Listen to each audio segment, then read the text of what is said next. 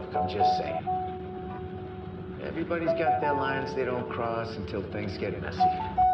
What is up, Star Wars fans? This is like my seventh attempt at trying to record this bit, but damn it, this is the last one. I'm putting my foot down. We talk. Hayden's back. Why do I even have to tell you what we talk about? You already know. It's a massive week in Star Wars. There's no way we're not going to talk about it, and that's exactly what we do. We talk about Hayden coming back. We talk about all the other shows that they announced for Disney Plus for Star Wars.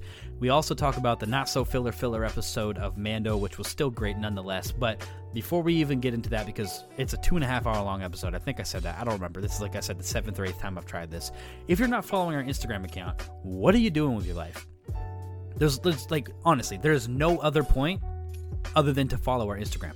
They're only legends. That's all you got to type it in. Like, follow, subscribe, whatever Instagram lets you do. Spencer puts in a lot of time to give you comic strips, trivia, memes, all sorts of good shit on there. Send us an email if you want to get a hold of us. If you want to tell us that you're sick of us, if you want to tell us that you're you're in love with with our with our sultry voices. I don't even know if I did a sultry voice right there. Send it to us. They're only legends at gmail.com. Also, lastly, I know like 90% of you are listening to us on iTunes, and it would be amazing if you just go down there and leave us a five star review. We'll love you forever. I can't do this anymore. This was the last time I was going to try this. Just just enjoy the episode. It's two and a half hours long, so so just just get into it. I'm I'm done.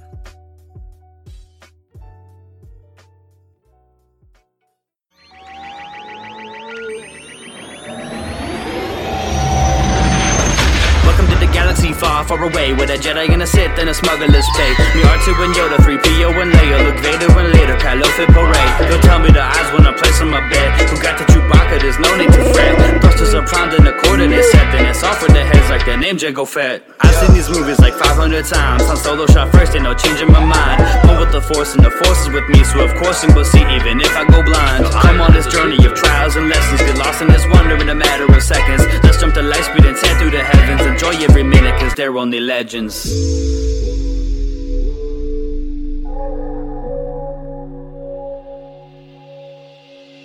Welcome back, Star Wars fans, legends, and non legends alike. It's your boy Spencer, and I'm here with Tyler Gray. Yeah, What's yeah, up, yeah, dude? yeah, yeah, yeah. You got my sultry morning voice because we've got ourselves a little treat for the fans. The first ever like coffee in the cantina version since we're doing it early morning. Yeah, we usually do it like late at night, like, you know, a little behind the curtain action. So, like, you get off of work, I've been off all day. Mm-hmm. You usually sit down, you know, 7.30, 8 o'clock. Sometimes we start rolling at like 8.30, and we run into like later at night. But you had some work stuff going on. I was like, you know what? Let's just wake up Sunday. Let's do it Sunday. And Yeah. here we are, man. Bright and early. We got our coffee in hand. It's a little bit different of a vibe, but I'm sure halfway through we're gonna wake up and we're gonna Oh yeah, we're gonna jump yeah. right into all the important shit. I left for work at I left for work at 6 a.m. yesterday. I walked in the door at 9:30 at night. Oh Yeah. my god. Yeah. So when when you said you wanted to do this in the morning, I was like, yes. like I I don't have to feel like rushed to get home. I don't see the way I've looked at this thing is even though we're not get, making any money off of this, I've been treating this podcast like it's our fucking job. That's Yeah. how much I, I care about this more than I care about the thing that actually makes me money. Right. And so I look at my work as a, a distraction or an interruption to the content creation side. Which sucks So- because it's like your primary income. I Yeah, find myself yeah. the same way. Like I have a desk job, so like it's so hard to sit at a desk having a computer in front of me and my phone and not sit and monitor the Instagram and not try to like pull up a, a document to create content to put Mm-hmm. out. Like I have to fight that urge because I'm like, oh no, I got to do my Yeah. claims processing and the shit that I do for my job. But, But at least you have the ability to have like the, the, the word document behind your your other pages, and then you Yeah, can pull it up. Me, I'm over here with a fucking quick. buffer in my hand, trying to fucking think of like a new theory for the next week. And I'm like, God, I want to write this down, but if I stop and write this down again, I'm gonna get bitched at. So, yeah. Um, I want to say something, and I know this isn't psych with Travis and Tyler, and we normally just stick to Star Wars, so I'll, I'm gonna try to tie it into Star Wars. Um, let me just say, I wouldn't be able to live on Hoth well, and that's literally just to throw in Star Wars reference. I fucking hate snow. So I live, for those who don't know, I live basically on the bottom of a mountain. Well, the foothills of a mountain, basically. So it snowed the other night. and I've realized I cannot stand snow. And it's literally because it creates a potentially minor to moderate inconvenience to my day, as well as it's unpredictable. And I'm like, everyone, like my roommates, like, I love snow. I hope it snows all the time. And I'm like, I fucking hate snow because Right. If it snows and then I can't get to work when I want to leave, um, I might have to thaw my car out for 15 minutes. Now there's a chance that I'm going to hit some type of snow and now I can't go. Like it's going to take me longer to get home or get to work. You also drive a lowered two wheel drive car, I also have. such as I. like I also I drive. also- I yeah, you I- drive a what ninety two Integra. Well, I have I know you guys 92 were just talking about this on on Psych. You have your Blazer too, though. But I have my blazer, even with my blazer though, because I took that home on Friday night because it Yeah. snowed Friday night. So I took my blazer, my four wheel drive, you know, snow tires, blazer. And even then though, like it's like still annoying as fuck. I just like I hate I hate snow, and I don't know why I had to say that on some form of podcast because by the time I record Psych again next week, I would have forgotten about it. But yeah, we also live in like the greater Portland area. Yeah. And our entire city shuts down Mm-hmm. every time. Like I make the joke because you know a lot of people move here, and I meet them. and They're like, "Oh, like what's winter like? What's you know, Mm-hmm. how how extreme does it get? Do you guys get snow?"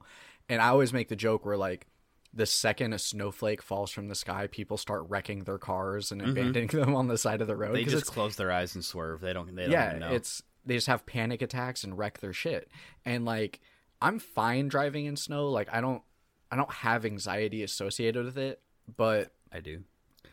like you you know me too. I'm also the kind of person where I get like two different like I I buy cars ridiculous. Like I mm-hmm. buy like I buy buckets Right. with the idea of like I'm gonna fix this thing up. It's gonna be a dope car. Like right now, I've got that '97 Eclipse in my driveway. I'm like, dude, Fast and Furious, bro. I got a mm-hmm. 2G Eclipse, and mm-hmm. now I'm like, I'm already over that project. I'm ready Yeah. to get myself a nice. I'm about to go finance the car. Yeah, yeah. But I always tell myself like I'm gonna get myself a like four wheel drive or all wheel drive option so that I Mm-hmm. don't have to deal with this anxiety of like driving a lowered two wheel drive car Right. and so that that's like every time winter comes around we get like snow advisories and shit like that which luckily i don't live on the base of a mountain i live in Yeah. portland metro area um southeast and so i don't really have to worry about snow except for maybe a week out of the year and then it's just ice that i have to worry about but yeah it's uh i i definitely feel that where you know there's that that added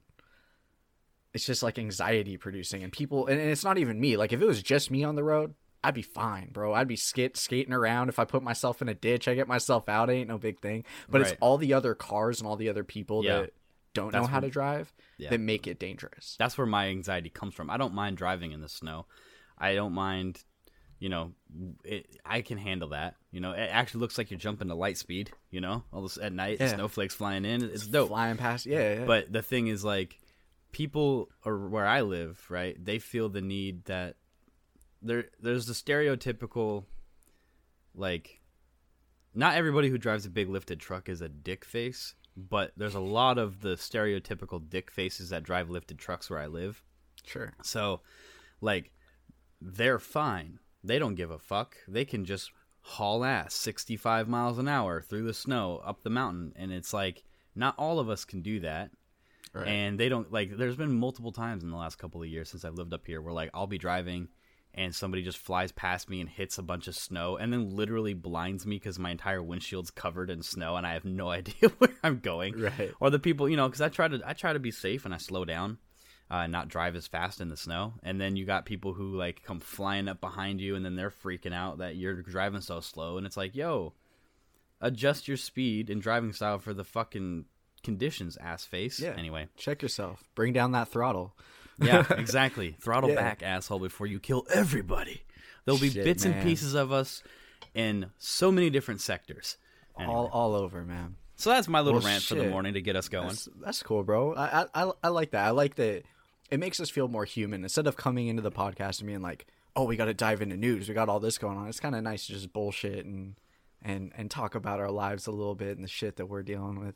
But um, that being said, yeah that being yo said indeed man, what a fucking weak. Holy fuck, man. Okay, so I don't even know where to begin with all of this. Well, what I will say is uh, because we'll do, we're kind of gonna do what we have done, where we kind of touch on Mando later. But I will say, I will say about Mando that one, I love the ep. Two, it was filler, but it was fun filler, and thank God it was filler this week because all of the shit that came out the day before, if this was another banger of an episode, like full of shit, we would have a four hour episode on our hands right now because we still have to. So, like, I was super happy that, like, one, it was a really fun, short, enjoyable episode. Um, it did have a little bit of character development, but it did what like because I'm thinking, like I said, I'm thinking of like I'm thinking of how this inter- like affects us in terms of the podcast. When I got done, I'm like, dude, now we can talk about all the news that dropped and not have to spend. Not that we don't enjoy spending two hours talking about Mando because we we fucking do, but like Yeah. it was kind of like almost not really a relief, but kind of nice to know that now we can talk about fucking Hayden Christensen coming back. Ugh. Oh my god, dude. Oh my god. Okay, I'm not going to jump around too much. I know you got this stuff laid out here, but No, that's all good, man. We this is just a it's an outline. We can we can reference it. We can talk about dude like fuck, man. talking about Hayden Christensen. I was so surprised to hear that.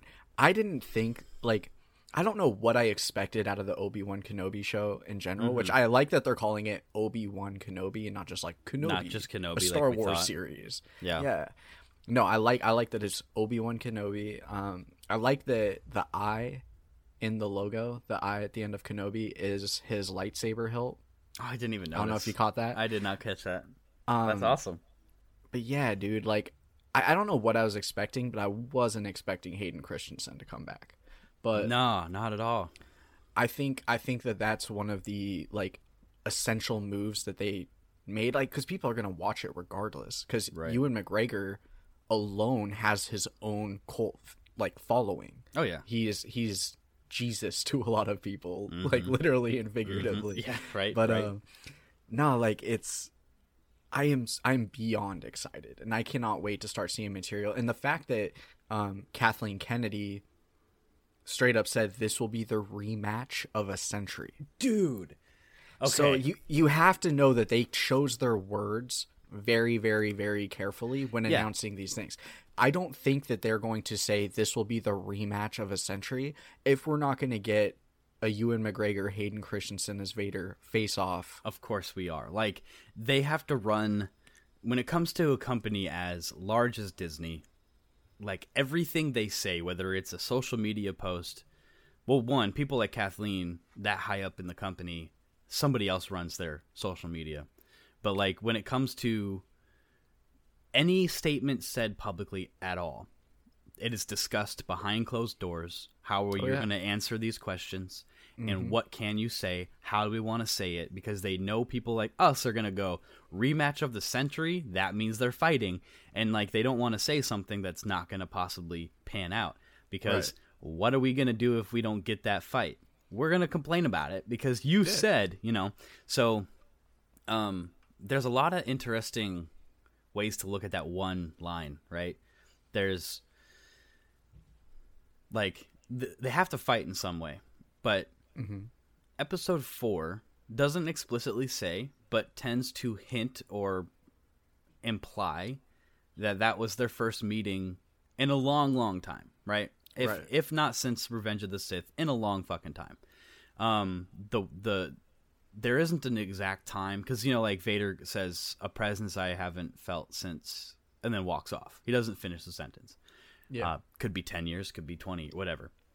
Um, but when they face off, you know, Vader says, you know, before you were the teacher and I was the student, but now I am the master, or whatever, you know, something to that effect.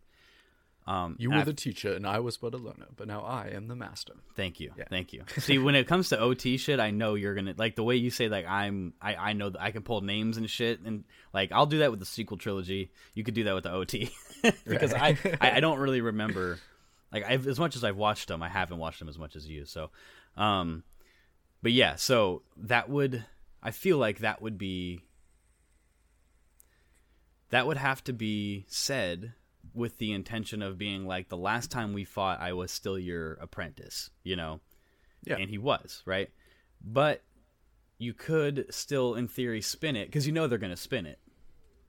It they could have it could be like a spin on um like even if they do fight 10 years you know it'd be because this is happening 10 years after revenge of the sith which is a, like 9 to 10 years you know bby um well this is taking place not yeah you know what i'm saying anyway uh that means vader could still have looked at himself as the learner Yeah. when they fight in this series or vader has had plenty like in the comics and shit you know he's had visions his dreams like literally running back the battle on Mustafar, but he's Vader and he kills Obi Wan. You know, like playing it because that's one of the ways that he keeps his hatred fresh as he thinks about you know the moment he lost all of his limbs and burnt almost to death, and he runs it back in his head or in his dreams and in visions, and he beats Obi Wan. So there's no reason why we don't see that live action. Also, we might get Ewan and fucking Hayden de-aged a little bit and have some live action Clone Wars shit, like some Sure. flashbacks. Oh my god! Yeah. Like I mean, I mean, the amount of stuff that they have to pull from is endless. Like it, uh, figuratively, it is endless. They have so much that they can, like, when they said Hayden Christensen, immediately I was like, well, is this going to be flashback? But it wasn't until I heard this is going to be the rematch of the century that I was like, no, they're they're coming face to face, and you're you're right in like in a new hope there are different things that suggest that you know it can be take like we fully accepted as a fan base where you know Vader and Obi Wan are they confront each other. I guess they kind of run into each other on the Death Star, and the dialogue totally fits that they haven't seen each other since Revenge of the Sith. And and that's just what we've all come to assume. Like, oh shit, this is their first time facing off since, you know, Anakin's fall to the dark side. However, it does kind of leave that wiggle room in between the lines of like, well, they could have met up 10 years later because this takes place 10 years after the events of Revenge of the Sith. Yeah. So you figure Anakin's been in this armor now for 10 years. Um, like, I, I don't know, man. I honestly, like, I don't know what to expect. I, as far as the series as a whole, I think it's going to be difficult. Like, how is Obi Wan not say, "Hey, motherfucker, like you got kids, bro"? Like you, you're running around in this black armor. You got kids. Do you think there's going to be any kind of situation where Obi Wan tries to reach through to Anakin behind the black mask, or do you think it's going to be straight up? Like Obi Wan's kind of doing his shit over here, and then it cuts over to Vader doing his shit over here, and it eventually leads to the end of the series with their paths crossing. They tap their lightsabers against each other, and then Obi Wan flies off back to Tatooine. Ye- um yeah so like mandalorian i'm trying to think and i'm and correct me if i'm wrong mandalorian 90% of the time follows mando the only other character that we ever see without mando's presence is moff gideon Yeah. they go they, they will literally pull away from the mando story and even though 90% of what's going on is like we we're basically seeing or watching it from like a third person man, mando's perspective except moff gideon filling us Yeah. in on little things about the bad guy that Mo- that that mando doesn't know you know and so i think we could see that where it is the obi-wan kenobi series but it's we get vader by himself you know handful What do you think is going to draw him off world? That is a good question. I wanted for a little. I wanted to say like. I wanted to say like Ahsoka might find him for some reason, and he would ask her to like watch over Luke. But I I'd like to think that she doesn't know Luke exists. You know, Okay. Even though in even in Mando when we are like saying that she's she's clearly talking about Luke when she says to put him put Grogu on the Seeing Stone and maybe a Jedi will reach out to him. Maybe Obi Wan leaves to find Ahsoka. Yeah, something like, like, just that. particularly it's Um, like okay it's been 10 years since order 66 ahsoka is technically a defacted jedi right. um, and and I, I mean who knows he could have received communication of like the rebellion forming Mm-hmm. and been like okay well because ahsoka comes up in rebels which would take place after this right Yeah, I believe. I, I think Rebels. Yeah, I'm not sure. I, the Rebels timeline for me is a little. Even going back on the uh, uh, the the Wikipedia galactic timeline that breaks it down virtually year by year, um, it's still for me like it's hard to remember what the timeline for Rebels is supposed to be. Um, I've been rewatching Rebels in the Mm-hmm. last four days. That's why Rebels is kind of fresh in my mind. And like you notice the technology. So um, I was watching, I believe it was episode eight or nine of chapter one uh, last night, and they're on. I believe it's Lothal, and they have a big like Imperial ship facility there, and they're doing it's it's Empire Day, and they're doing this big parade, and the Rebels crew is there, and they they um they're introducing hey look we've made this new tie fighter it's the uh which one is it it's, it's like the bomber it's got the curved wings i'm the name's oh, oh, right oh, now. oh! It, but it's not the bomber. no it's not the it's not so- the the two hold bomber Um, there's the prototype. There's i want to say interceptor but i don't think that's right ooh, because the interceptor's long N- Well, no, the interceptor is got the um the uh, oh wait no the ti- I think the interceptor has like the pointed right uh, solar fli- solar panels on the side. yeah Um, dude, sidebar, you have to get into X-wing. We'll talk about it later. I- I like- know- I know. like, oh, anyway, um, But also in that they have the ATST walkers, which are a hybrid between the the old Republic walkers, where it's open, like the people are sitting Mm-hmm. on top of it, and the empirical ATST walkers that are a closed thing. Mm-hmm. They look like the older Republic walkers, but they're completely enclosed now. So you kind of see the transition from the old Republic technology. I'm saying Right. old Republic in regards to before the fall of the Jedi Order yes, yeah, yeah. but old republic technology transitioning into the imperial technology and right. um i don't know where in the timeline that sits between the events of revenge of the sith and a new hope but and but the reason i brought up rebels was i don't know when because i don't know where in the timeline rebels sits because i don't know if it's ever like mm-hmm. explicitly said but Ahsoka is in there as fulcrum as a basically a person that feeds information to the rebellion. So Oh, okay, so she's working with the rebellion. That's dope. yeah, so we might see the founding of the the rebellion against the empire.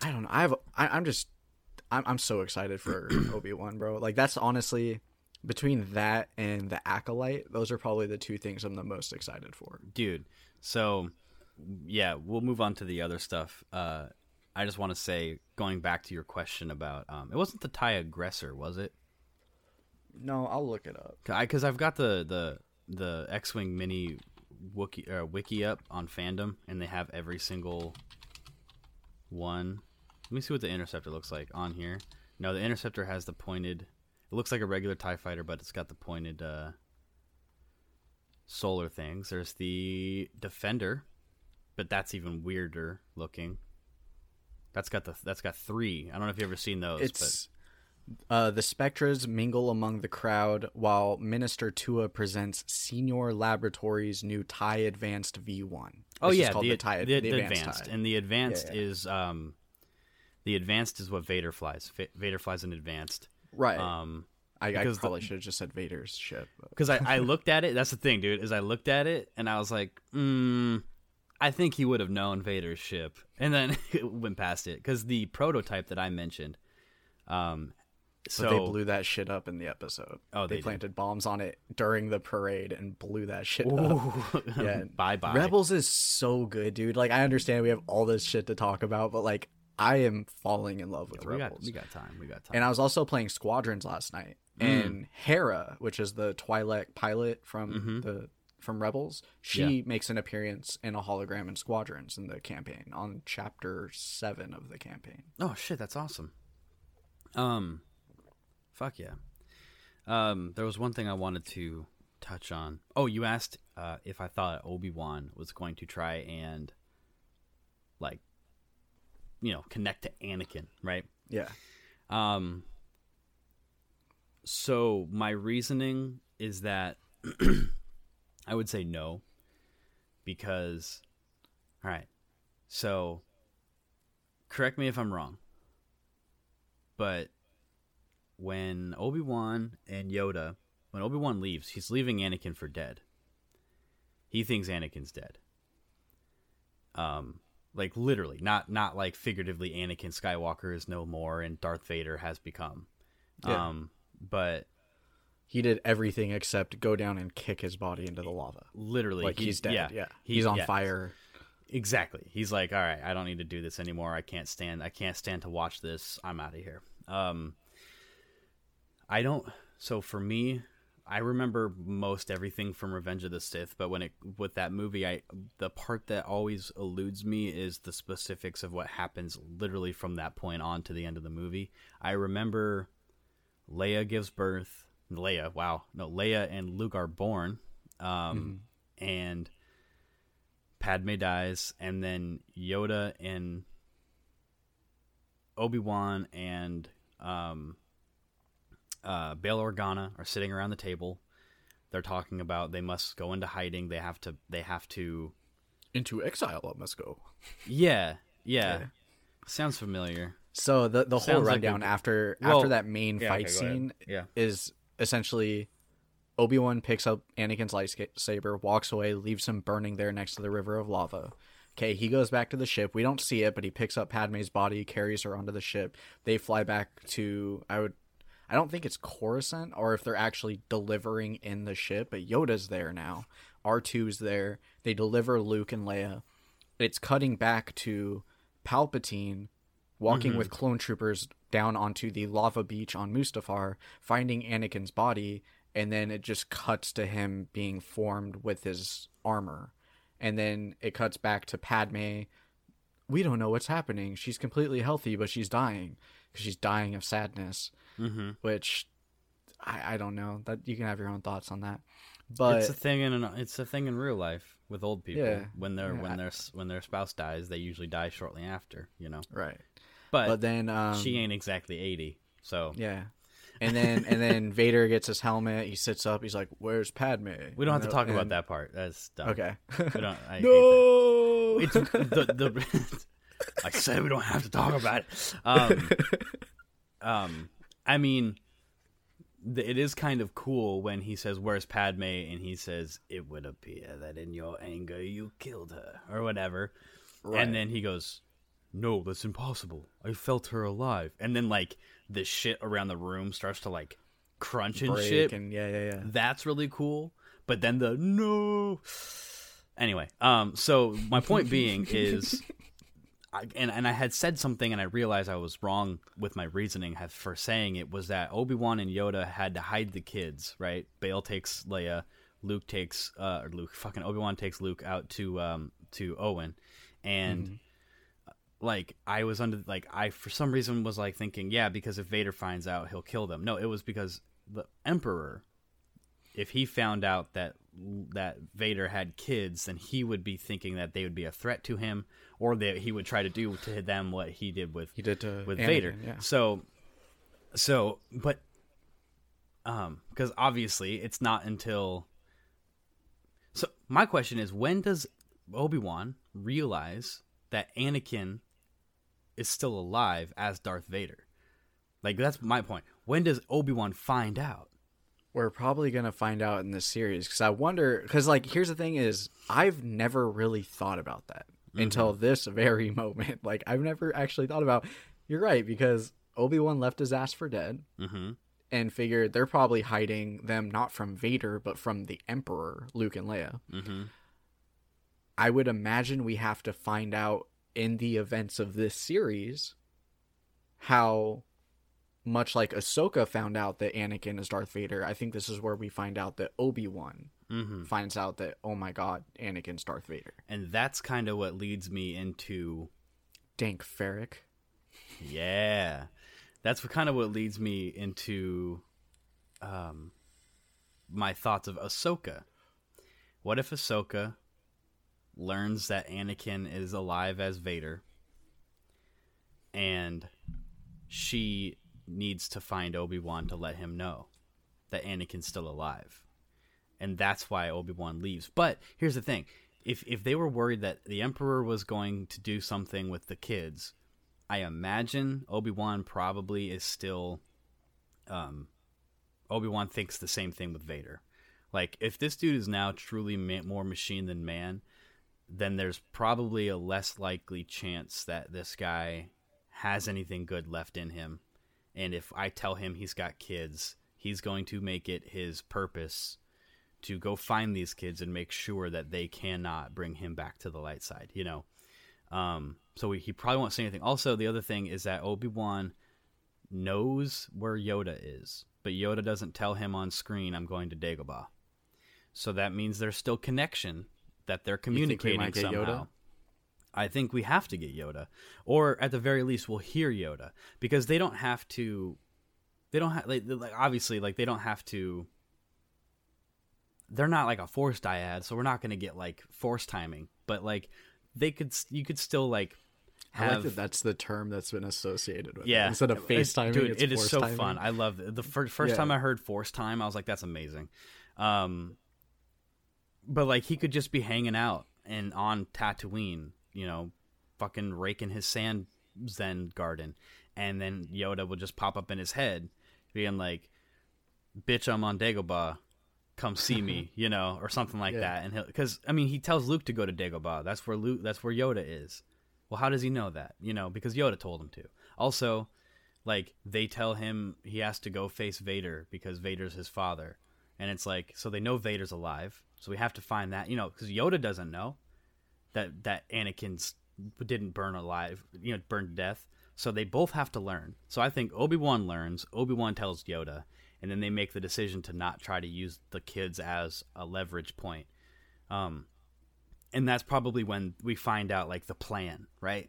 That's the plan. Is like when Luke is old enough, we train him to to bring balance back to the Force, you know. But that's where I my thought process gets a little wonky, right? Because and this is George's fault. As great as he is, he he, he this is his fault. So he makes a point in t- making like to make Anakin an interesting character, right? He makes the rule that Padawans are chosen as very young and that Anakin at 10 is too old to be trained. But now saying that makes it weird that Obi-Wan waits until Luke's 20 to talk to him about the Force. Mm-hmm. Cuz now he's twice as old as Anakin was. Well, Now- he even goes to Dagobah, and Yoda's like, "Mm, "No." What's too old of exactly. you?" Too- yeah. So I was going to use. Um, there was a line in one of our intros that I was going to use when. Um, for what episode was it? For the Grogu episode, and I ended up going with um, Ahsoka saying, "I'm no Jedi." And when I said Grogu episode, I mean when we learned his name. Right. What I had gone and I had gotten was Yoda saying to Obi Wan, "I cannot train him. Uh, impa- too impatient is he, or he has no patience." Um, and then Obi Wan says, "The boy will learn," or whatever. But like, I wanted that that bit of Yoda saying, "I cannot train him. The, boy has no patience," because that was that's very important to like Ahsoka then basically telling a, a, a small version of Yoda that she can't train him because he has too much fear, you know, mm-hmm. And and harkening back to and like all of these things, right?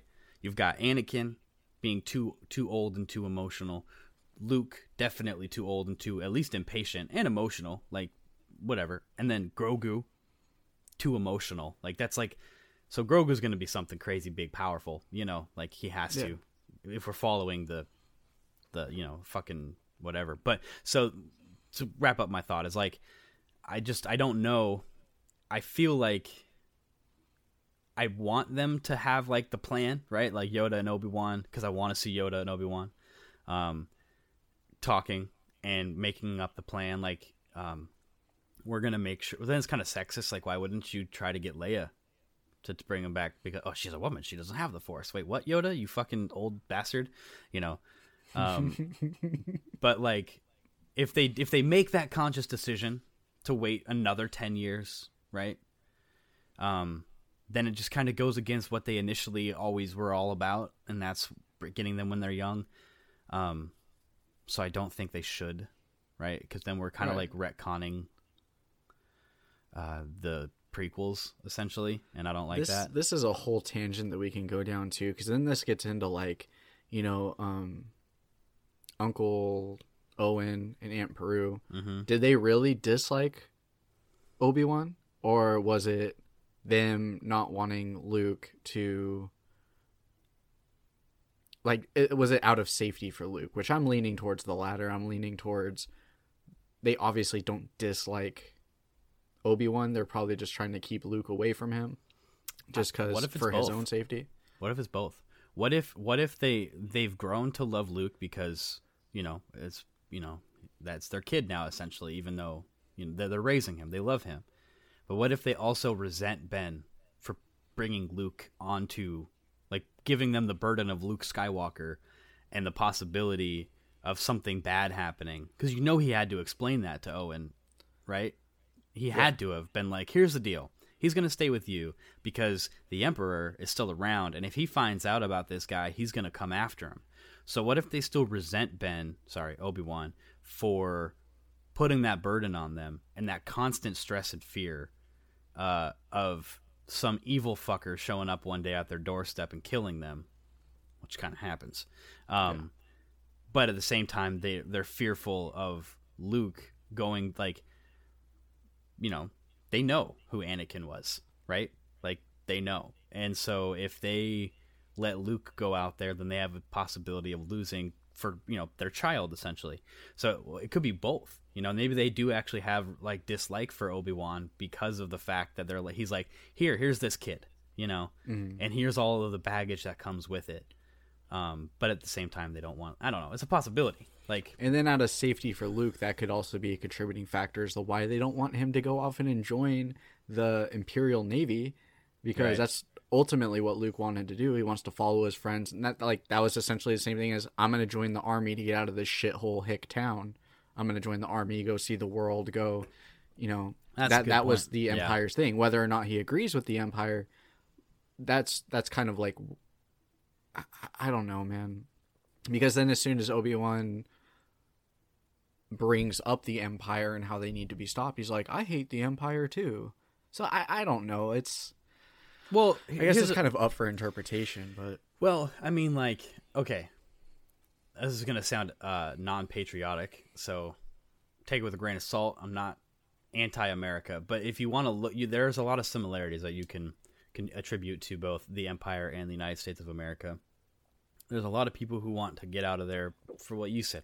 I'm gonna get out of this hick town. I'm gonna join the Marines, whatever. I grew up. I, I went to uh, a, a hick town for my senior year of high school, and I saw that a lot. You know. sure. Um, I did too. yeah, exactly. And so, like, it's a thing. And but but like, if you look at like what our country has done at times, like, depending on your perspective, there's some pretty horrific shit that our that our country has done uh, to other people in times of war, um, civilians that didn't necessarily deserve it, you know, and and Yeah. does that make us inherently bad? I don't know, but like, there's like you can uh, you can want to fight for your country because the people that live in the country, right? For in this case, if we don't look at our country as the plot of land, but if we look at the United States of America as essentially a governing body, and if you can go fight for the army of America because you care for the people that live inside its borders that it's being governed and disagree with what the governing body is doing, but you're doing it for, you know, and that's like Luke hates the Empire but wants to go fight for the Empire because he thinks he can do something good. He can follow his friends, he can get out of the hick town and then still do some sort of good for the people in the galaxy and still hate the Empire for what they stand for. You know, like they're I, I, I tend to draw similarities there. Um, Well, that may, they 100%. might not be there, but but I don't know. That's that's where the inspiration is for these things too. Like Right. they, you know, all everything in this fantasy world that we enjoy has real world roots and inspirations that cause it to be.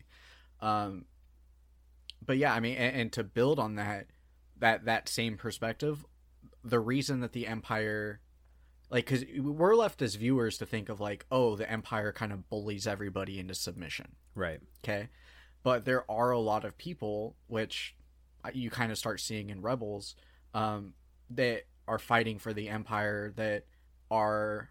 They have been successfully brainwashed by the propaganda that, hey, the Empire's the good guys. Yeah. We're the ones establishing order. These crazy rebel terrorists are trying to disrupt this order and bring Mhm. down the Empire that because we're in place, you have all these resources that you do. So guess what? You want to defact and you want to go follow these rebel terrorists. We're going to cut your resources. We're going to, you know, install our own people into your governmental systems to which this is getting on a really No, no, dark you're- no, tangent. go for but it, it's, bro. But it's it's very it's very similar Yeah. to real world. We like and, and here's the thing. I feel like I have to preface this by saying I love my country. I there are things about it that I agree with and there's things about it that I disagree with. I support all of our troops. I I just feel like I have to say that off Right. the bat because but like the real world what is actually happening is we have bases all over this entire world. We go into foreign countries that are quote failing and we establish democracy in those countries. We're like by force. It reminds me of the meme where We we like install leaders and we establish democracy. Yeah. Sorry, go ahead. No, I was gonna say that you saying that just reminds me of the meme where it's like, like the, oh, such and such country has oil. Sounds like they need a little bit of democracy. You know, and right, it's like a fighter like- jet with a bomb on it or something, and an eagle in the Yeah. background or some shit. You know. Right. But anyway, yeah, But it's it's that's very much the same thing. It's it's very much the same thing. And I'm not like again, right, right. No, you don't have to do that. Not- you don't not- have. Yeah. yeah, but like it's there's a whole political network of reasons that the empire does what it does. Right. Um Well, the empire was based on Nazi Germany, right? sure. Initially. Yeah. Well, if you think about that, there were people uh, in Germany at the time that were a part of the military that were literally just a part of the military because they didn't know about the atrocities of the Holocaust that were happening. Yeah. You know, they they weren't a, they weren't a part of that. You know, and they they didn't know. And when they did find out, you know, it was like, what the fuck? It's kind of like Han Solo in, in the Solo movie. One, he's just like basically a slave boy that wants to get out and leave with his girlfriend and he eventually gets out and yes he joins the, the imperial navy as a way to get away from the stormtroopers in the moment but he also had said he wanted to be a pilot you know Yeah.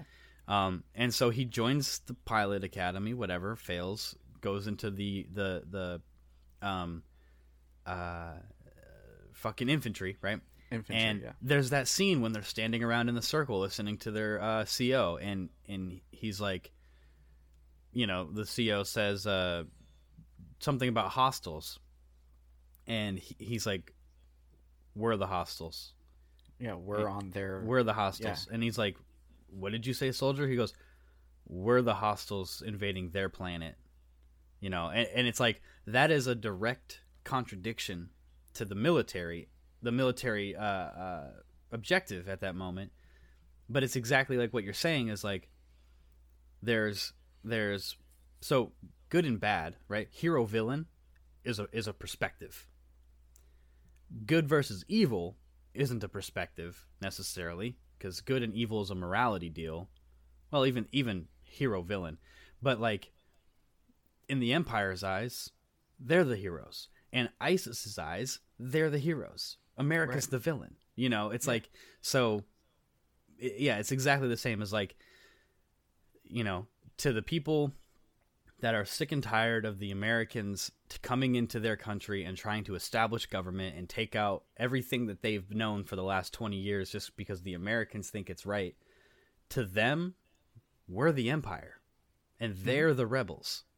Yeah. To us, yeah, we're in from our point of view, they're the terroristic they're the terrorist rebels and if you're going to if you're going to join them then, you know, fuck you type of deal. They want to cause harm to us, and they Right. threaten our democracy. So And we so- go in with a yeah, fucking it- iron fist. And, So so yeah, they're like yeah, I don't know how.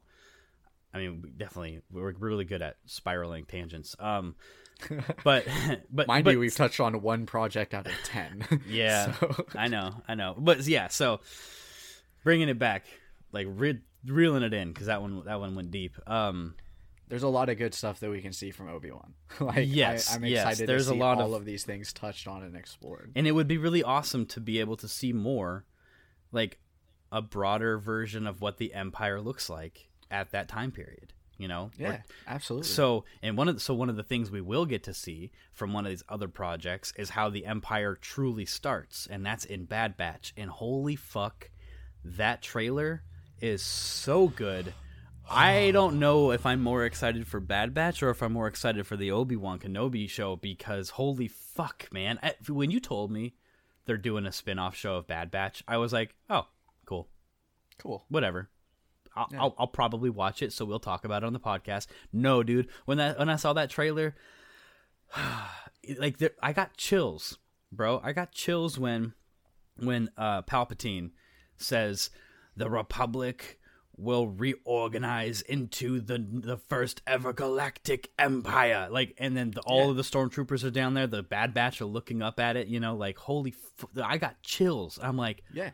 whoa and then tarkin that was Mm-hmm. quite the display you know like oh shit so like what are they, are they working for the empire are they pretending to work for the empire are they like So my brother-in-law Julian. So I had to he, he had what's that? i said shout outs to julian Shout outs to Julian. So he had uh he sent me a DM and he was like, "Man, I'm so excited for the the Bad Wa- Bad Batch show. Um, you know, seeing these mercenaries go off and doing their thing, Yeah. and hopefully eventually helping the rebellion. uh, Like if it transitions up to that far." And I had I had asked him, I was like, "Do you think that like they have their inhibitor chips removed?" Because like they're clones, so they would have had to get these. But he made a comment to me, which I don't want to paraphrase it, so I'm just going to find it. Um, maybe no, I'm not. but he made a comment to me that like these specific types of clones didn't get inhibitor chips. well well with that and all i mean i am not sure Oh, my messages aren't loading. But yeah, he had made a comment to me where it's like they eventually became like arc troopers. Um, yeah but but I don't know. So I don't know if they have inhibitor chips. But if that's the case, are they going to be? Uh, were the I th- go ahead sorry I don't think they're going to be generic stormtroopers. So are the the way that it was set up in this was it's in the post Clone War era. They will take on daring mercenary missions as they struggle to stay afloat and find new purpose. So it sounds like they have some sort of choice into the decisions that they make, and they themselves have to struggle between what's right and wrong, um, mm-hmm. figuratively speaking. So I don't know exactly what that means as far as like I think that they're going to be mercenaries doing missions for the empire. Mm-hmm. I just don't know I don't know to what extent they're going to straddle the line between good and evil. You know what I mean? 'Cause They're obviously going to do work for the empire, but who who knows? Are they going to assist in tracking down remaining Jedi's? Are they going to team up with Inquisitors? And um I, I mean Dude, it'd be crazy um, if they did that. If they teamed up with in, with uh, the Inquisitors. Um, so sorry, um, I, I was looking up the the canon, the inhibitor chips, like what the canon knowledge of it is. Right. This is according to Wikipedia. Um, they're pretty good at keeping shit updated, but who knows? Uh, but this is under the canon, not the legends, under the canon tab of what the inhibitor chip is. It's called uh, behavioral modification biochips, also known as inhibitor chips, control chips, and behavioral inhibitor biochips, were a type of organic biochip capable of dictating or responding to the thoughts of its host. Kaminoan, yeah, Kaminoan cloners implanted them within each clone trooper in the Grand Army of the Republic at the third stage of their embryonic development. When they were activated, the troopers responded to orders without question, allowing the Supreme Chancellor to initiate Order 66, yada yada. Um, and then the Galactic Empire later employed these devices to keep in line its enslaved Wookiee population on Kashyyyk. That's pretty cool. I mean, it's not I cool. They, it's yeah, it's, it's not cool they did that. It's cool that Yeah. that's a knowledge that we have now. So, okay. So my question then is, so third, if once they reached beyond the third embry- embryonic state, right? So when they were embryos, right? So the question then becomes at what point did they know the bad batch was a bad batch of clones? Was it during their embryonic state? So if it was, then why wouldn't they know. have just gotten rid of it? You know what I mean? Like because the whole point of the bad batch is like these guys are clones that all are that they're disfun- they're deformed, dysfunctional, whatever. They all have the little quirks, different shapes and sizes, different you know personality, different voices even. Um and my thought is like if if they were looking at the embryos and they were oh, one only six of them or five of them right only Four. five four There's four of them. oh i thought there was five in the trailer anyway um, i thought at the beginning of the trailer you could see five of them i could be wrong but uh but with there was only out of the millions and millions uh that's a WWE reference. Uh, of the millions of clone troopers, embryos that they went through, uh, only four of them were defunct, and they didn't get rid of them. You know, so like if if that if that were true, then um, if that were true, then uh, I feel like they would have probably gotten rid of the uh, the the embryos before they were developed. And if they didn't do that, then they'd have to have their inhibitor chips in. Right. Because an ARC trooper wasn't somebody who didn't have an inhibitor chip. An ARC trooper was was a clone trooper that ended up performing so well they were granted the rank of ARC trooper and then be got and got to be like a commander or like they got to go do things that the general army didn't have to do. But that didn't mean they didn't have an inhibitor chip. I guess that's true. Um, yeah, there. I don't there's think anyway. four. There's four of the clones. So the Bad Batch is their informal name. They are called Clone Force 99. Um, they make their first appearance in season seven of the Clone Wars. So if you've watched that, you know who they are. Um, but it looks like they have a clone trooper Wrecker who has an enhanced muscular form, Crosshair who had exceptional vision that allowed him to be very capable sniper, Tech, who used his enhanced mental aptitude to handle the technical operations, while the leader of the squad, Sergeant Hunter, had sensory abilities that allowed him to sense electromagnetic signals. So yeah, it's it's four of them. Each of them kind of have their own, um, their own things going on. But that's right. So at the end of so, Commander Cody. Yeah. No, was it Cody? I think it wa- I Um, think it was Cody because I think Rex stayed back. Yeah, I forget who it was, but was it Echo? Hold on, hold on. I'm, No. I'm like reading while I'm so trying to talk. I think Echo was the one that Cody and the Bad Batch went to go save, and I think Rex was with Ahsoka. Um, when Order sixty six happened, It was Echo because then they they removed his chip, right? Ahsoka did it with the Force and removed his chip. uh, was it Echo? I don't That fucking know. I, I don't remember. I could have swore. So okay, well we do know. So one of the clones, she doesn't use the Force though. She puts him on like the fucking. Um, she removes. yeah, the- no, it was Echo. Elect Echo at the end joined the squad, joined the Bad Batch squad. Because remember they fucked him up. He was all messed up. Yeah, Echo was the one that was kidnapped, and they were using his algorithm to know what was happening. Yeah. Ahsoka was with Rex, I thought, when Rex, when Order sixty six happened, and she put him on the like the CAT scan machine, basically to remove his chip, and that's how they escaped all of the other clones. That sounds correct. And Cody was with the Bad Batch to go rescue Echo because th- he knew it was Echo because he recognized. He's like, I know that voice anywhere. you know, or whatever. Um, If we're wrong, send us an email. yeah, just yeah. I'm sure. We're, I'm sure we fucks up, but, but, But I, I don't know because I just kind of recently rewatched the season seven with Travis, or parts of it anyway. So I feel like that's right. But I, I could, I today's today's phrase is I could be wrong. Today's episode, wrong. this episode's uh, uh, catchphrase is I could be wrong. Um, um, but yeah, anyways, like for the Bad Batch, we we can see a whole bunch of shit. We're obviously going to see some of the transition from the Clone Wars into the Empire. Mm-hmm. Um, I really want to see them. Like, I want to see the actual transition of clone troopers being phased out with Regular people. people coming in and having their armor change. Like I would love to see like I wonder if they use the clone armor up until the clones start aging out of it and then as they bring in new recruits, they give them the stormtrooper armor to identify the clones versus the stormtroopers. Right. That would be cool. You know what I'm saying? Yeah, yeah, for sure. Uh but yeah, I'm curious to see that happen. Um, is there anything you want to see specifically from the Bad Batch?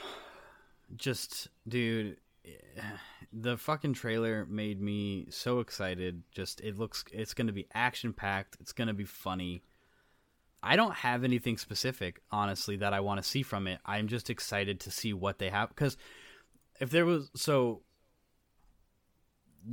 because you made me watch season seven right? Because i was you, you didn't make me but you were like here's a list of things and uh, you know we had talked like man and anybody who's gotten into the Clone Wars, like, and I've said this before, there's different levels of Star Wars fandom, and I clearly am not at the highest because, like, I tried to watch Clone Wars initially in the order of release, and it was tough, man. It was really tough because, like, I would get like three or four episodes in, and then just be like, okay, I'm gonna go do something else, and then you sent me the list of the most important episodes that are also jumping around so that it feels like because they do they do release them in weird order. Like It's they- not chronological. yeah, so they kind of make it chronological, or they or they clump episodes together that meet that are important to be with each other because they're talking about the same story, all that. So I got about halfway through that, and then just like fell off, and you're like, bro, okay, fuck it, whatever. Like you know who Ahsoka is, you know who the clones are. Just watch a season seven. Just watch it. I'm like, all right, and then I fucking dude, it was so good. Like I don't know if I don't know if season seven specifically is just better than the rest of the show, or I just didn't give the rest of the show a good enough ch- chance. But watching that watching that trailer of Bad Batch, I'm like, oh, this is gonna be just as good, if not better, than season seven.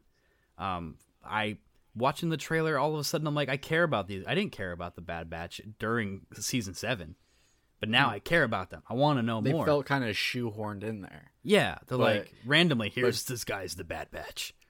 going off of what Lucasfilm seems to be doing as of lately, we know now that that was a backdoor trailer Yeah. for what is going to eventually be a Bad Batch series. And Same so thing it with Ahsoka. sense. Yeah, yeah. I'm sure that they probably planned the same thing for the uh, Martez sisters or whatever they were, but people hated them. I didn't dislike them. People's liked them. problem with them was that they were a little like too real world. You talking about the care. the two girls that Ahsoka's with in the middle of the season? Yeah, yeah, Yeah. I didn't mind them. I liked them. I didn't mind them at all. Um, but yeah, it's uh like we know now that that's basically what it was. But Right. I uh I'm excited for Bad Batch. I'm excited like Tarkin, dude, like Tarkin specifically, he jumps right fucking into the Empire. Like that dude, he's an evil motherfucker. Like, Dude, Tarkin's just a bad he's guy. twisted, man. yeah, between like Rogue One, like you kind of like because he was a Republic officer. Yeah. Right? Like he he was quote the Yeah. good guy. Like Yeah. on on quote the good guys. But dude, as soon as it's like the em- we're the empire now, he's like, okay, cool, I can start killing people, start Mhm. blowing up planets and shit.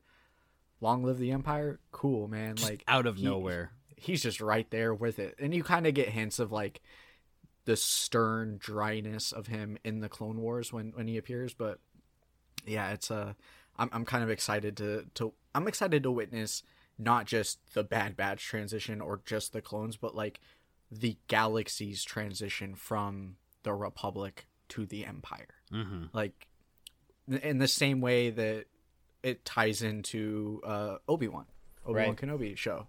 Like they both kind of take place around the same times. I would imagine Bad Batch is obviously well before Obi Wan because that's immediately following Yeah. Order sixty six. I would say it's probably at least ten, 10 years later. Yeah, ten years. Yeah, but Who knows how long Bad Batch will go for? But Sure. you know, I mean, it's it's essentially Clone Wars season eight. It's it's where do we go from Clone Yeah, Wars? yeah. Oh, we go to here. Well, let's look at these characters. These are the clones that we're gonna worry about because everyone else is stormtroopers now. Like they're just. it's like I think it's like a fun way to. This is like a fun way to rebrand. The uh, because it, it is it is literally the same storyline, but refocusing on who's the char- main character we're following.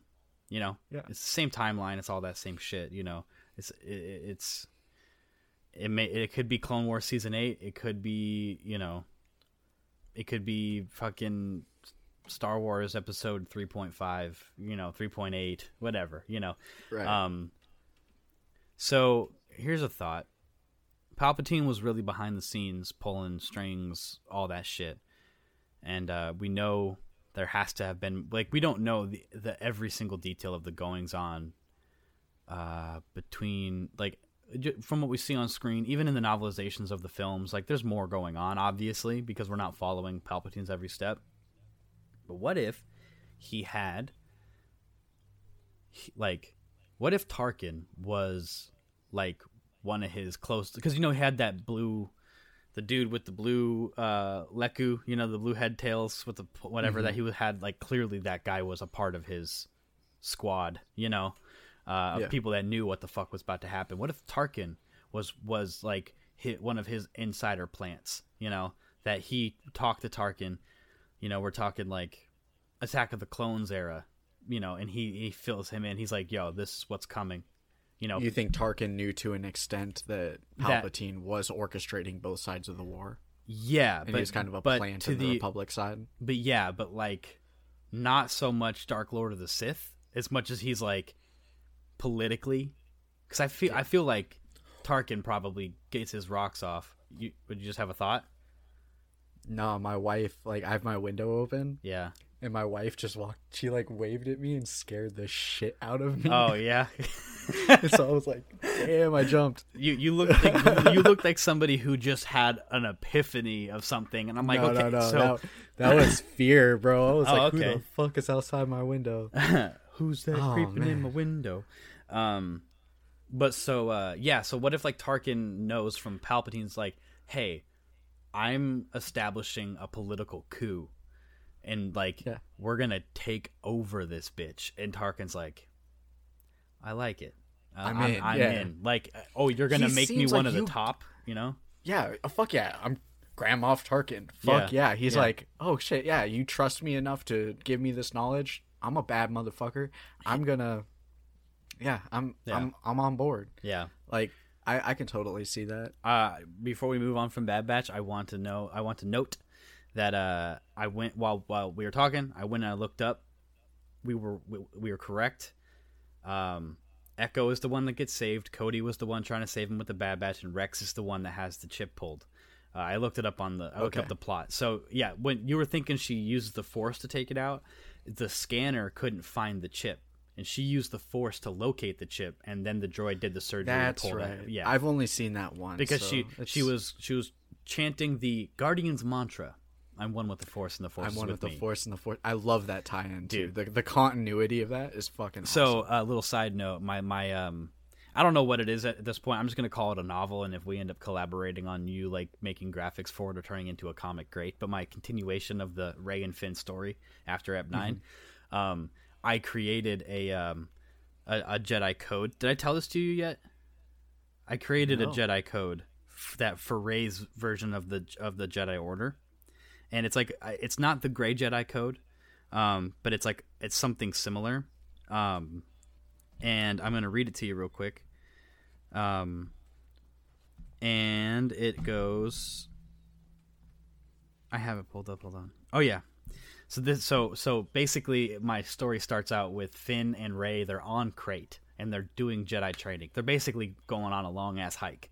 She's Yeah. you know whatever, and Finn is doing. And Finn in my story is like Finn from Force Awakens with the events that happened to him, not the character he became in Ep Nine, right? Because Right. that was an atrocity. So he's still got like the the the not whiny complaints because he doesn't really whine. He just complains and it's funny. So they're like they're going up the side of a mountain and he's he's like how much further? And she's like Finn it's not a you know the, she drops like whatever. It's not about the it's not about the destination. It's about the journey type of bullshit. And Finn's like well at least the destination means we get to stop you know we get to rest.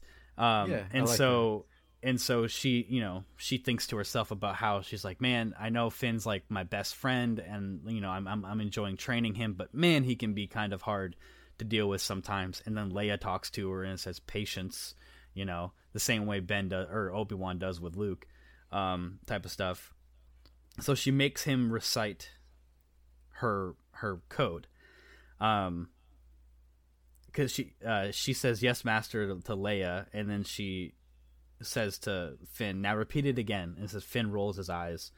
Uh, there is passion yet peace, serenity with emotion, chaos and order. With the light comes the dark. I am one with the force. And in the last sentence, they said in tandem. So like I'm one with the force, and the force is with me. But like Yeah. instead of with the instead of having the forces with me, it's just I am one with the force because I want Rey's Jedi Order to not be gray Jedi, but to be more of like Qui Gon's essence of like the force is what dictates what we do, not politics, you know? Sure. And they're acknowledging that the dark side is a part of the force. It's kind of like Mace Windu's like alleged fighting style, which is never actually talked about in the films, but we all know like that's part of how he fights is he utilizes aspects of the dark. Um, right. and so like that being like a part of her code was like important to me is like making sure that like she because of how who she is inherently she's a palpatine i don't care what the fuck she says on the end at the end of the ninth movie like she can acknowledge herself as a skywalker but she's a palpatine Right. she ha- she blows up a fucking freighter carrier transport with lightning With lightning. she's yeah. she has the potential to be dark as fuck and for and, and i think it's important for her character growth to um acknowledge that darkness and I, I think part one of my personal feelings about the way the Jedi failed, and I'm not going to go on a long tangent because there's other things we're going to talk about, but like one of the ways the Jedi failed is that they look at emotions, specifically fear, um, as don't do that. That's that's the marijuana gateway drug to crack, cocaine, and ultimately death. You know, it's like no, like what you need to do is you need to acknowledge that hey, there is fear here. Why is there fear here? And let's conquer that fear. Don't don't say, "Oh god, don't be fearful. Fear is the pathway to the dark side." It's like, no, mm-hmm. understand the dark side exists. Emotions can take you there. Let's let's explore how that happens and let's acknowledge it and learn how to use that, you know? Yeah.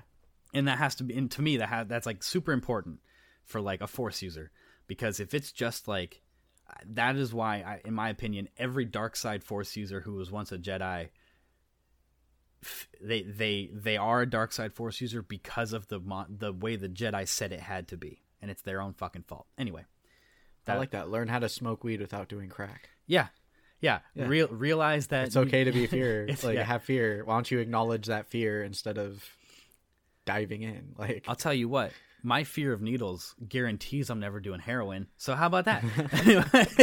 you know, boom, done. It doesn't matter. Um, it's still a fear. it's yeah. still a fear. It doesn't make that doesn't mean I'm turning to the dark side. Uh, yeah, but as far as bringing I'm it back afraid to of lightning. Yeah. yeah, yeah, I'm afraid of lightning. I ain't never gonna zap nobody. Um, I wish I could have force lightning because then it would just mean oh my god. dude, if I could just be driving down the road and then just some motherfuckers just being dumb and I could just go You just disable their car. just Yeah. EMP them, bitches bzz, done. Pull over. Get out of my fucking way. Okay. Um All right. So let's get let's, back on track. for sake of time, let's tap on a couple of these series Yeah, yeah, in, yeah. in quick succession.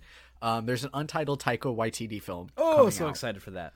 Uh, I don't know anything about it. Me we weren't told anything about it. We just know that it's going to be fresh, unexpected, and unique. We know that he has a knack for incorporating humor. He directed Thor Ragnarok, which was a very humorous film. Mm-hmm. Love that movie. Um, I'm really excited to see what he did. Plus, uh, his season one work on The Mandalorian. mm-hmm. I'm excited for that. That's Yo. that's going to be great. uh, not to not to halt it, but just like a, a quick take is like season one of Mandalorian had all these different directors, and now so many of those dir- directors are getting their own shows. Like Yeah. they were just trying out. It was literally the first season was a tryout. have, they have figured out what the fans want. Yeah, That's why I'm excited because Disney acquires Lucasfilm. This is gonna be we, we can't even get through a single like rapid fire thing. Disney acquires Lucasfilm. Okay, they're Yeah. like they want Skywalker. Let's give them Skywalker. Right. So they give us they rush out these shit. Nah, they're not shit movies. They rush out these movies that ultimately the fan base receives negatively, and they're like, "But we we gave you Skywalker." It's like, well, you gave us Hermit Luke, and you gave us decrepit Leia. Rest in peace. I love you. You gave us Han Solo stabbed in the fucking gut. Like, you you yeah, you gave us a, a continuation of the Skywalker saga, but that's like this isn't all about Skywalker. So in that right, Disney is correct to be like, okay, this is the end of the Skywalker saga. I'm ready for it. Everyone else is ready for it. But it doesn't necessarily mean like yeah, the episodic saga might be over, but that mm-hmm. doesn't mean we don't want to spend time in this playbox or sandbox. So I think they figured out with sand. Favreau and Filoni exactly what the fuck we want. They probably realized, oh, going in and immediately canceling Clone Wars because it's prequel related, we don't want that. They realize, oh shit, these people actually like the prequels. Like the prequels have aged differently. Like, um, so they they figured it out. So yeah, they gave us these content creators with Mandalorian season one, and they're like, dude, fan reception to everything that these fucking people do Mm-hmm. has been phenomenal. Give them projects. Rian Johnson, sorry, we're taking back your trilogy deal. Oh man, I know. We're going to I which for better or for worse, Rian Johnson is a great storyteller, and as long as we don't give him characters that we give a shit about, give Rian Johnson Knights of the Old Republic. Give him that. I actually I, like. I'm I'm okay with that. Set it, set it a thousand plus years before the events of this. Give us yeah. all characters that we don't fucking know about. He would do a phenomenal job. Yeah. The problem is he dropped the ball with shit that we wanted to see. Yeah, I know. That's like I ultimately like was bummed out. Like as a not a huge fan of the Last Jedi and upset with how he wrote, por- portrayed Luke. Um, I was actually like bummed when I found out they pulled this trilogy because he is a great storyteller, and Yeah. It's like, but I get it because you look at what happened to Solo that he wasn't even a part of. Nothing about that movie had anything to do with Rian Johnson, but because The Last Jedi had come out five months prior and it bombed so hard, Solo tanked. And it's to me one of the best Star Wars movies out there. give me Solo 2. That being said, Ooh. give me Solo 2. Yeah. So transitioning to well, Yeah. anyways, Yeah, so you're good, the, you're to good, sum yeah. up that up, they feel I feel like they've they figured out what we want. Yeah. And you and I had talked about a few weeks ago about I'm kind of on board for a Mandalorian spin-off type galaxy, which is exactly what the fuck they're doing. There's with, a term I with heard. Ahsoka, the, Fil- with the Filoni verse. That's the that's the term I've heard a lot. I love the that Filoni the verse. Filoniverse. Yeah. I'm I'm with it. Um, Rangers of the, Rangers of the New Republic's going to take place during the times of the Mandalorian. Ahsoka is going to take place during times of the Mandalorian. They're giving us Obi Wan Kenobi because we love Ewan McGregor Mm-hmm. and Obi Wan Kenobi, and they're bringing back Hayden Christensen. Mm-hmm. They're like they're they're starting to listen to us, which I think is awesome. I think the biggest thing that they could have done here was they they didn't they didn't just listen to us. They listened to us and then put they essentially put the the Star Wars universe in the hands of two Star Wars fans, and that of Jon Favreau and Dave Filoni. So not just fans, but incredible storytellers. That's what I and mean. creators. it's like it's like now yeah you took these two guys who know how to make stories because jj abrams and rian johnson are both brilliant storytellers themselves but they're not fans of star wars the same way favreau and filoni are right. and they didn't my in my opinion respect the universe the way that those two do so like like i'm not gonna say this is a this is like make makes up for the sequel trilogy even though i, I do enjoy the sequels um but this is the right track for Disney to get to get on. Is like give Filoni and Favreau the reins. Mm-hmm. Just just let let them handle it. I mean, like just Disney publish it. If Yeah. you need to have the final say on like just like deadlines and overall length of products, fine. Yeah. But just If they need 20 them. mil for a project, cut the check. yeah, Cut the Just- check because you're going to make so much more than that back. I've said it before and I said it again. Filoni and Favreau are the immediate future of Star Yeah. Wars. the Like, Filoni and Favreau are literally Lucas oh. 2.0. A hundred percent. and they are going to be, you know, I don't, I don't care if Kathleen Kennedy stays where where she's at, as long as Filoni and Favreau get get the credit they're due and the money they're mm-hmm. worth and the and the the the allowance to do what they want to do. You know, I don't care who's I don't care whose name is is on the publishing at the end of the day. I, Yeah. It doesn't matter. Let I don't. I'll give them all my money as long as what is being created by those hired is something that I want I want written and or directed by Jon Favreau or Dave Filoni. Mm-hmm. Yeah. Executive producer Kathleen Kennedy, based on stories by George Lucas. that's I'm fine with that. Yeah, I'm, I'm okay with that. Yes, that, and that's and that's what we're looking at here. I mean, fucking Ahsoka is going to be written by Filoni, but, but of course it has to be. Ahsoka is his character. Ahsoka Mm-hmm. It is is, his character. Filoni's Luke Skywalker. You know, that's his character. I think it would be cool, man. And I know they're not going to do it, but let's just talk about Ahsoka. So Ahsoka is essentially a Mandalorian spin-off, but it's also a continuation of Rebels and or Clone Wars. Yeah, I'm going to keep bringing this up and beating this dead horse. I think that they should bring Ashley in to some sort of creative position on that show. I won't. I you will not get pushback from me at all. I No. I understand, and I like. I am willing to accept that uh, the on-screen portrayal of live-action Ahsoka is Rosario Dawson. I understand that. I And I accept that. I accept it too, but I am going to stand by my previous statement of like that's Ashley's character. I still think she deserves to play her on screen too. And even and I'm not going to like I I'm not going to sit here and be like not my Ahsoka. You know, I'm not going to do that because I'm just glad we have Ahsoka, but I still do I believe that respect Favreau and Filoni's decision. Yeah. Because here's the other thing too: is Rosario Dawson was fan cast. She is Ahsoka because for the last few years, people have been saying Rosario Dawson as a live action Ahsoka would be dope, and it got enough attention, and there was enough interest from Rosario Dawson Mm-hmm. that it happened. And then it happens, and people are like, "Well, what about Ashley?" Me being one of those people, Yeah. like I feel bad for her. Um, I think Ashley could have played a great Ahsoka on screen. For sure. Well, I mean, I don't. There's no. there's- 100%, Like I think. I think if I think if people th- did more Photoshop edits of her being Ahsoka instead of Ros- Rosario, then we might have had Mm-hmm. Ashley. You know. yeah, and you know, people people bitch about like the the Laku length or whatever it is for her species. I had a and and theory on that, but you can finish your well, thought. the real world explanation for that is they had to make the the Laku the head tails Yeah. short for stunt purposes. Mm-hmm. I also am not in the camp of like, well, she doesn't look like Ahsoka. Like, look at fucking Dooku. Okay, look at Dooku. Dooku's got this fucking two foot long head with this huge sharp ass beard. He doesn't look like that in real life. he looks like Plagueis in the Like- Clone Wars. he looks like a human Plagueis. yeah, he looks like Plagueis with a beard. Yeah. like, like That's a good it point. doesn't need to be animation accurate for it for me to look at it and be like, oh, that's Ahsoka. Rosario Dawson looks like Ahsoka. She is Ahsoka to me. If you I understand- remember, she in Rebels, Ahsoka in Rebels looks different than uh, Ahsoka in Clone Wars. Rosario Dawson resembles more Ahsoka from Clone or Rebels than she does from Clone Wars Sure. because her face does thin out and get a little longer, um, and because Mm-hmm. She of the loses the huge eyes. yeah and- because of the because of the just the nature of the animation style for rebels versus clone wars but she fits that mold of rebels more than she does the clone wars it just so happens we spent more time with clone wars ahsoka so we're more uh My favorite Ahsoka is season seven. Clone yeah Wars. same It's my favorite Ahsoka. Um, but like, yeah. That being said, Rosario Dawson does resemble more of the Rebels' portrayal of Ahsoka yeah than the Clone Wars portrayal, which is natural. That's the progression that it takes.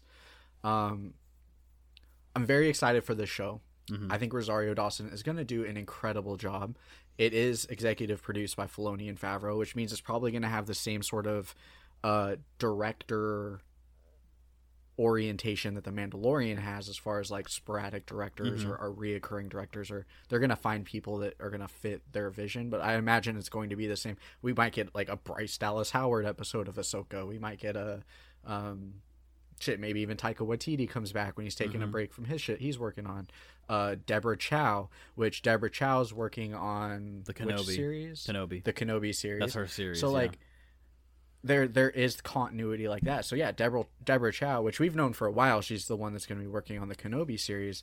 But like, she directed some key episodes in season one of The Mandalorian. So like, we're starting to see how they're going to make all of this style and and way that they produce Star Wars being more continuous and more of the same, which I'm cool with that. Take the Mandalorian as your template and give me 20 fucking shows, which they basically are based on that template. I'm here for it. Yeah. Yeah, I'm I'm Um, down for it, man. Like yeah, Ahsoka's going to be dope. Um, touching back on what you said about Solo, yeah. do you think the Lando series? I don't Donald think they're Glover. gonna. It's it's not going to be Billy Dee. Well, so there's there's two trains of thought. Um so after after Rise of Skywalker, there was a rumor because the end of the movie um what's her He sits down. he sits I- I down. remember He sits. name. He sits down with a you know stormtrooper girl, and says to her, you know, let's find out. You know, because she doesn't know where she's from, and there was rumors that that was going to be the start of his own show on Disney Plus with her and him running around the galaxy. But this show doesn't have a, a, a beginning of production date, and let's be real, Billy Dee is in his 80s. Mm-hmm. He's not. We only have a while, a little while left with the with the man, unfortunately, and mm-hmm. he's also in his 80s. How much can he do? You know, I I you would can love. tell you can tell when that. he returned in ROS that like his age shows. oh yeah, Like he has he has lived a long, awesome life. That dude has been he has spent forty years, fifty years, sixty years. I'm gonna get a little explicit. He's been getting his dick wet. He's a smooth talker. He he like Lando Billy Dee. portrayed in the OT is Billy Dee. Williams wearing a cape in space. Yeah. like that just is like he is that smooth talking, badass, sultry individual. yeah. I don't know. It's just what it is. You know. Um, Yeah. Uh, Hey, which man. I don't think we're gonna capture that. I would like, I would love I would love a Donald Glover Lando series. That- That's ultimately what I'm getting That's at, what I yeah. want. That's like that's what I want to see because I think with the solo movie there was two things that were done extremely well by the acting. Well, three things. One, somehow, some way, um, both the guy who plays Dryden Voss, I don't remember his name.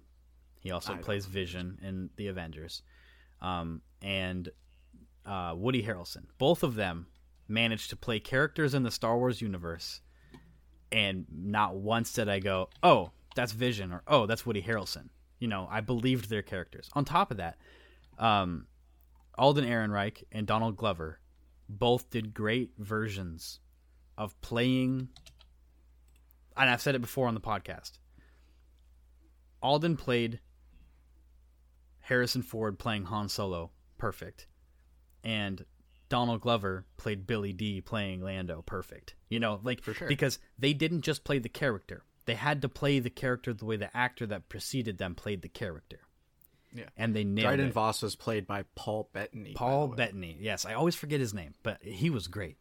He is uh his character in there is like there's aspects of his character that I uh um there's a D&D, Star Wars D&D game that I was a part of that I think we're on hold where my character has I didn't pick this. I made I made a pilot who's really good at flying around and um his job was literally flying uh, culture accumulation specialist So basically, my character's job was to fly around for the I made this up the University of Coruscant Alien Alien Races uh, Department, where like I my character would fly around from planet to planet, spending time with the people eh, or the the the the, the beings living on the planets, and basically integrate myself into their population and write notes down about them, like pre Empire era, gathering information about them so they would have it on record, you know? And that was my character.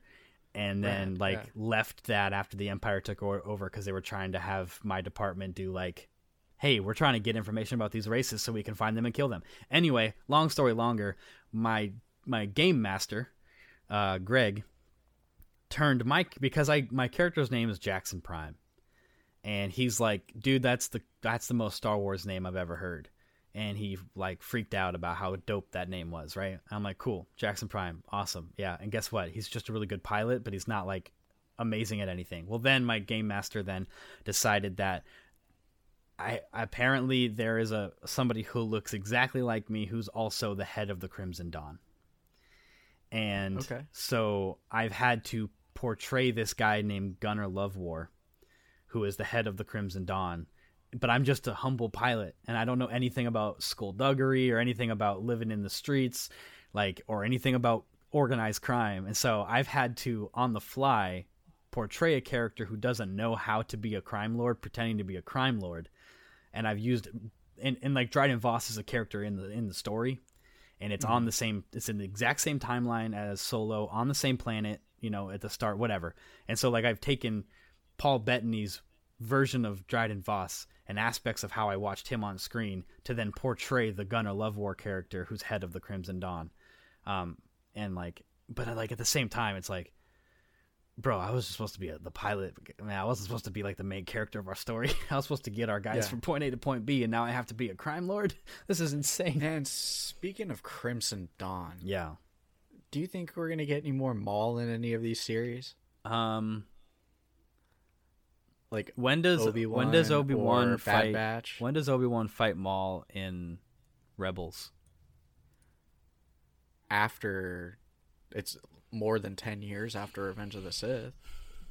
I think it'd be more likely that I think we. Maul's alive and well during when Obi Wan Kenobi. yeah, this is during the time when he's like head of the crime syndicate, though. Like, or like I think it's like the the, uh, not the Crimson Dawn, but like the Black Sun or something like that. I know like this Yeah, yeah. time period is supposed to be when he's like he's like got his hands in everything that's cr- you know crime lord shit. So I don't know if we'll see him in Obi Wan, but I I wouldn't doubt it if we see him in Bad Batch at least. Um, I don't think there's gonna be like, oh my god, Maul. I think it should be like, oh cool, Maul. Like, Yeah, there's, feel like oh, it's kind of course, expected It's, this too point. late. Like the last time we were like, "Oh my God, Maul was at the end of Solo" because we did not see it coming. But right? but now that we know he's at some point the head of the Crimson Dawn, um, and we saw him a bunch in Rebels and and in Clone Wars, like now if we see him in anything, it's going to be oh cool, Maul's this now. Yeah. Um, I think we could see him if it's the if it's the um if it's the Lando the Donald Glover Lando, we could I think we could see him in that. I think we could possibly see him in the Andor series. Well, I was thinking like Lando would be dope. I, I don't know how they would do it, but as like some sort of sequel to Solo without Solo. Yeah. So if we could have Lando kind of like if if we get Donald Glover Lando, I would like to see how he became the ambassador of Cloud City, Yeah. for example. Um he also has a reputation of getting himself into some pretty tight spots. He could have aligned himself with some sort of jobs for criminal syndicates in order to Yeah. achieve rank and be gifted like you know Maul could be like you know we've taken over this gas mining planet you know Cloud City Bespin we can put you you know appoint you as the ambassador of Cloud City if you do this for us or or you know like he he That'd be really cool. Right. If if like Maul owned Cloud City before, yeah yeah, that'd be really Which, cool. who knows it could That'd be really 100% uh, that'd, that'd be like case. like because if there's one thing that I want more of is always like more more information about the character of Maul, and the more obscure you can make it as opposed to how we've already perceived him, the better. You know, who would have thought he'd be like the head of Crimson Dawn and Solo? Nobody. Who would have thought he'd be the previous owner to you know Cloud City? Nobody. Be awesome if you did. The Andor show I did not care about until I saw their little um their little um what do they call it? Their um Sizzle reel. sizzle reel. Um, Can I be honest? No. I still don't care. No, I don't care, but like I saw watching it being like seeing Diego Luna as excited about it as he was Sure. made me go, "Oh, they really give a shit. Like this is going to be good." Like not like I can't hope- wait to learn about it. It's like, "Oh, this is going to Yeah. be a fun good Star Wars." You know. Yeah, so the series is going to be created by Tony Gilroy, who did the Bourne series, Yeah. the Bourne movies. Yeah. Um, it is technically a spy thriller. Mhm. Diego Luna is great. Like, I just, it's just me. Like, I like Rogue One. Yeah. I'm not. I'm not on the camp of like Rogue One is the best Star Wars. Then, you know, I, I, it's a great movie. I think it's very palatable. Um, I've said this before. It's one of the few Star Wars movies that I can get my wife to sit down and actually watch, Mhm. and that says something about it to me. Right. Like that's like, oh, Yeah. okay. Um, it is a very palatable movie. Yeah.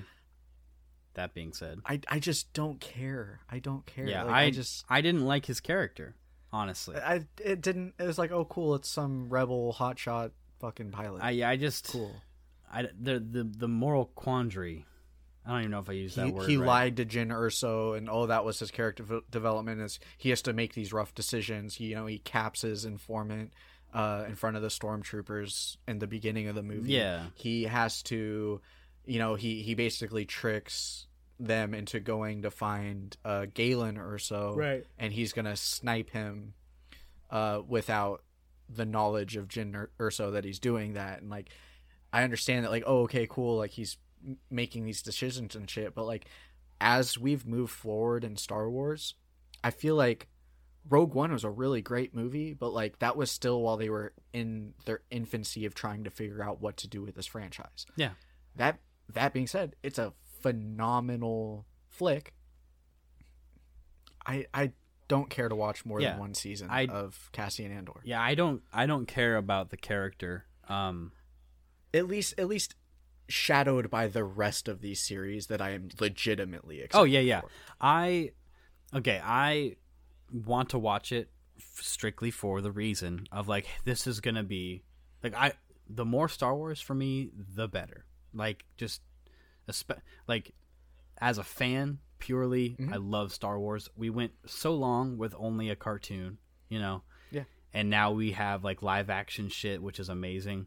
Um and on the other side of that coin is the fact that we do this now and the more Star Wars they put out, just the more content we're gonna have. It's you know, but um, I don't care for the character Cassian Andor. I didn't like his character. Um, I didn't. I wasn't convinced by his decision to flip uh, from being like like okay, you know what, you're right. What the things I've been doing are kind of fucked up, even if they were just part of my job. And he's you know whatever. I didn't really buy it. Um, but I am a fiend for Star Wars in that era just because I want like like you said we've been focusing on the same 60 years, right? Let's go somewhere else. I agree. Let's go somewhere else. But let's not abandon this time period completely because there's so much more to learn about this time period that we don't know. And this is going to be a a view into that, you know? Um, I'm more excited to learn about new characters or other characters around you know, this is obviously pre Rogue One that they like legacy characters or like like some what little fan service they might throw to us, you know. Um but as far as the character goes, yeah, I mean like I they're going to have to sell me hard on a second season, you know, for me Sure. to watch it. Um yeah. But Well, like, yeah, then no, that's that's said perfectly. My ass will be in the seat every time Yeah. a episode is released. We're gonna talk about it. I'm gonna be excited about it at the time. Make me love this character. Like, I, I mean, it's obviously it's nobody's. It is nobody's job to appeal to Spencer. I'm just saying, like, that's not true, man. I'm kind of neutral on this. because you are you as Spencer may no, but you as the Star Wars fan, this is this is not. I this is we we don't make, not we, but you don't take something that's Star Wars. Okay, Star Wars is not a blank canvas that no one has with with with zero thought that an artist gets to just paint their emotions on. And if you don't like it as the audience, it doesn't matter, right? That's not what Star Wars is. That's what Star Wars from 1977 was before everybody fell in love with it. Right. The initial the initial star the initial Star Wars was just George Lucas's vision of a universe and a shot in the dark. And it just so happened to land with now estimated 1 billion Star Wars fans on the planet. That's not an exaggeration, that is an actual statistic that has been estimated based off of all sorts of analytics that I did not research, but I heard that, so I'm running with it. Um, but like, the, you know, not to not to go into pro wrestling, but there's something that bothers me about pro wrestling where like, um, now that pro wrestling has had the with the internet and all the shit, the curtain has been pulled back. Um, whereas back in the day, you had Hulk Hogan, and there was this thing called kayfabe, where you stayed in character all the time. You when you saw when you saw Terry Hogan or Terry Bollea is his name uh, in public, you saw Hulk Hogan, and when you talked to him, you were talking to Hulk Hogan because it was rule in the 80s and early 90s that you stayed in character and you never broke character, and that's why there was like all that pushback of like, oh, wrestling's fake, uh, and everybody acts like it's real. Nowadays, everybody knows it's acting. Everybody knows it's just a play, right? But Yeah. with all this insider baseball behind the scenes bullshit going on, fans know what they want to see from their characters on screen, and the reaction to that by those powers that be, a la Triple H, who's basically essentially one of the create, top creatives of WWE now, um, is that the fans don't know what they want. They don't know what real good wrestling is. They don't know what they're talking about, which is bonkers to me because as a fan sitting there, I know who I want to see win the match. I know who I want to cheer for. Why do you get to tell me what I want to see and that I'm wrong? So for to see Disney basically do that, which is one of the prob- problems I had, you know, this is prior to Mando and all that shit. Like when it when the sequel trilogy was out and there was literal writers and producers of the of the sequels who were bashing fans on Twitter saying that they don't know what they're talking about. Um, it's like no, Rian Johnson drinking a mug of fanboy tears. yeah, exactly. So it's like, hey, man, uh, the point we're at with this is that it is your obligation that if you're going to make a Star Wars thing, you have to make it for the Star Wars fans. So I know, like you're right. Nobody, there's nobody's job description says you have to make what Spencer Kaprowski wants to see. But from a, a moral responsibility standpoint, making you not Spencer Kaprowski, but you, the Star Wars fan, if they don't do that, then they're doing a disservice to themselves and the universe that is Star Wars because why the fuck else are you making Star Wars content if not to please the Star Wars fans? Right. You know? Which I think I think they learned that lesson the hard way with you know, particularly like I don't, we're going to harp on this, it just is what it is. So like Rian Johnson's whole reasoning for doing what he did was because he wanted to take what the fan base wanted and believed what was going to happen and completely unwrite and rewrite it. He wanted to give us complex situations that we would have to discuss for years to come for why these characters were like he wanted to give us the hardest situation possible to have to decipher and come up with our own reasons for why they happened the way that they did. From a creator standpoint, I understand that. Yeah. From a fan standpoint, that's not what the fuck I want. No. Like give me get, like I'm not saying everything has to be fan service. I'm not saying every movie I want the Millennium Falcon flying around taking out ties and you know a big celebration at the end because we blew up Death Star 5. Like I'm not saying it has to be that. I'm saying but like I, I don't know. Like this is a whole we can go down the whole No, but you're Last Jedi tangent. But like yeah, it's you know to touch on what you said exactly. It's you're there to make content that appeals to the fan base. That's Yeah. why you're there. Yeah. Don't try to piss off the fan base and be like, well, it's actually more, you know, from a creative standpoint, it's actually more of a compelling story to do something contradicting to what is wanted by the fan base. And it's like, well, fuck you, dude. Uh, like, It- it is, but then you go, but then I don't- There, yeah. there's like, there's things that need to be taken into consideration. There's, there's, you can't just say, I want to, I want to have the audience have conversations about why this was tough, right? Or why they are the way they are. You can't just do that with anybody. You have to understand that when it comes to Luke Skywalker, a character that people have idolized for 40 years, that in some cases people have used the character as a way to get through personal life shit, you know? Like, you can't just take that, somebody we've wanted to see more of on our screen since 1988, and then the next time we see him is somebody to despise. Like, it's not just. It's not just a character, right? You have to look at everything that comes with it, both meta and in universe.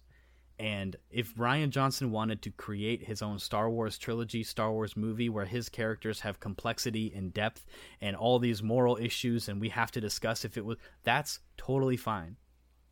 But when you take a character as literally precious as Luke Skywalker is, that even while on set, the guy who plays him, the guy who is him, is upset with the way you're making him play this character and he's literally pouting in the corner. pushing back against every direction you give him you know is like that that's clear cut like you fucked up man like it, it's it's it's like i said star wars when when rian johnson takes it is not a blank canvas for you to to put your to to the way daisy ridley said um, for both the fans and Rian Johnson. The the fans' outcry in the Rian Rian Johnson movie were both um, the freedom of expression. She understood that why everybody felt the way they felt, but she also understood why Rian did what he did. And yeah, you get that to an extent, but there is a there is a limit to that extent, you know. And I'm sorry, but the Last Jedi was not a blank canvas for you to throw paints Jackson Pollock style on it you know. Yeah. there was there was a clear cut story that was placed in front of you. There was a clear cut story that was placed in front of jj and jj did a decent enough job. The biggest complaint about the force awakens without the context of 8 and 9 is that it was too mirroring of episode 4 Yeah. um, and that maybe Rey shouldn't have been able to push back as easily with the Force. You know what I mean?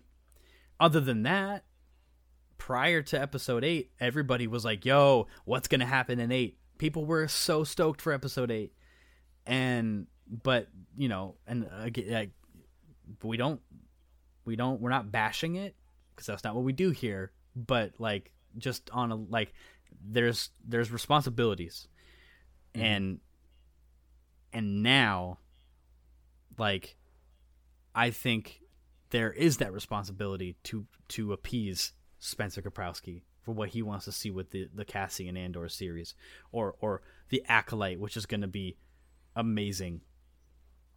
Tell me this isn't going to be a spin of some sort of mara jade shit because it's a f- all all female cast and it's also dark side like it's not going to be exactly mara jade from the comics but I am so excited for Acolyte. I've also heard uh, Darth Talon rumors. Yeah, I've heard that too. Um, so yeah, let's let's I've heard transition. uh, Darth Bane's apprentice at one point was a female. Yeah, I yeah. Um, I, I've heard the same thing. He trained a female. like, Yeah. one of his apprentices was female. So we could even see um, Darth Tenebris, which was uh, Plagueis's master, and then, I mean, because when exactly does the High Republic era end? Was it like 500 years before? No. 200 years? Well, all we know is that all we know is that the High Republic takes place, like that universe they're creating takes place approximately 200 years before Episode One, but it never specifies when the end of that is. We know for a fact that it's over by Episode One, but we don't know when Like when is the High Republic? What what specifies the High Republic? You know, that's what that's what we don't know. But we do know that this takes place in the final days of the High Republic. Whether mm-hmm. that's 50 years before episode 1 or the day before they find Anakin, you know, we don't know.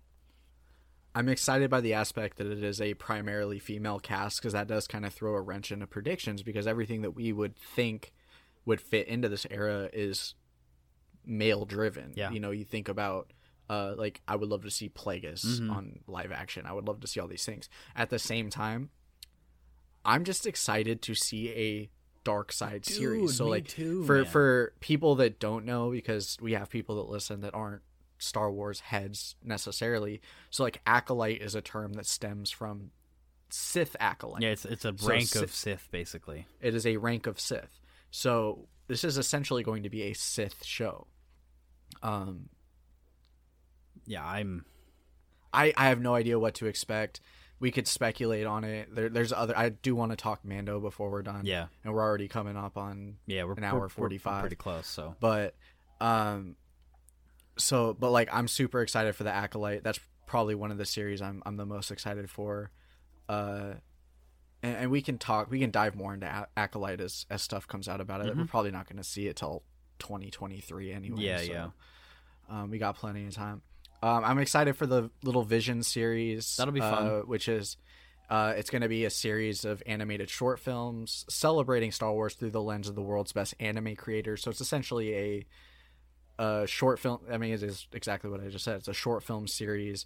Uh, it's going to consist of ten different short films, and it's coming from several different Japanese anime anime studios Yeah, that'll be cool. So that's going to be super sick and i know that in recent years there's been a lot of like a lot of chatter about how cool it would be to see star wars stories told in anime form. And again i think that this is a sign that they're they're realizing we have to listen to our audience we have to listen to our fan base and and listen to what they want. Oh, i yeah. think this is just another another piece of that. Um touching real quick on rangers of the new republic Oh yeah. uh, it's gonna be another executive produced by Filoni and Favreau show. It's gonna take place during the timeline of the Mandalorian, whether that means slightly before, slightly after, or actually during. I don't know. Uh, there has been some speculation as what exactly is a Ranger of the New Republic. So, do, do they mean Ranger as far as like these are New Republic soldiers, or is it more of like a uh, Cara Dune situation where it's you know people just acting like mercenaries on behalf of the New Republic or what have you? Um, but one of the taglines they threw under Rangers of the New Republic on StarWars.com was they said it will intersect with future stories and culminate into a climactic story event. So that's kind of up for interpretation, but that basically I, I look at it like like a Marvel kind of like how it was uh like Luke Cage Yeah. and um all those other shows Daredevil uh what's her name Jessica Jones Yeah, her name? yeah, yeah. how the, they were all like kind of their separate stories that took place around the same time but it culminated into them being on the same show It is, uh, yeah, yeah, yeah, yeah. Um, I think this is the Um, Cara Dune spinoff that there was like words of, you know, there was rumors. That Yeah, Cara it very well could I don't know if she's going to be the herself. focal, but but I think she's going to play a, a, a heavy role in it. Just given the fact that she literally accepted a job from the New Republic uh, in Right. in Mandalorian. So, um, yeah, I I think I think Ranger of the New Republic. I think Ranger being a term closer closer with like less of Army Ranger, more of like Park Ranger or Ranger from D and D style. Like they are protectors yeah, they go around instead of having like the New Republic army where they hang out at a base and just wait. There's like I think like the characters that we saw, Dave Filoni and um, that one guy I can't remember his name, the Asian guy. Um, those guys I think would be New Republic Rangers. They're flying around on their X-wings, patrolling, uh, going from planet to planet, system to system, checking in, making sure everything's dope. Um, possibly stationing at a city for a little while and then moving on to the next one similar to like a uh like a highway patrol you know or or like a county sheriff um because it does isn't that what uh Isn't that what Mando calls her? Cara Dune. Look at you, Cara Dune, Sheriff of the New Republic, or maybe Something maybe he like says that. Marshal of the New Republic. Um, but I think that's what it's going to be. I think it's going to be we're getting like X-wing pilots. official rank is marshal. Oh, okay, yeah. Um, because I think that was her unofficial thing, is she was the Marshal of um Nevarro. I did it. I remembered it. Um, Nevarro, because I still first thought Vandor. Uh, but anyway, I think that's what it's gonna be. Stuff like that. So that's gonna be cool, man. And then we have a droid story, which is That'll be fun. Just described as a special Star Wars adventure. It's gonna be a combination of animation and visual effects, and we kind of get that from the fact that both Lucasfilm Animation as well as ILM are involved in it. yeah, and it's going to introduce introduce us to a new hero, but it's going to be guided by R2 and 3PO. And then I want to talk about this more in depth at a later date, but I do want to mention that the actual feature film from the lineup Rogue Squadron yeah, uh, was Oh. announced. So it's going to be directed by Patty Jenkins, who's responsible for the Wonder Woman franchise.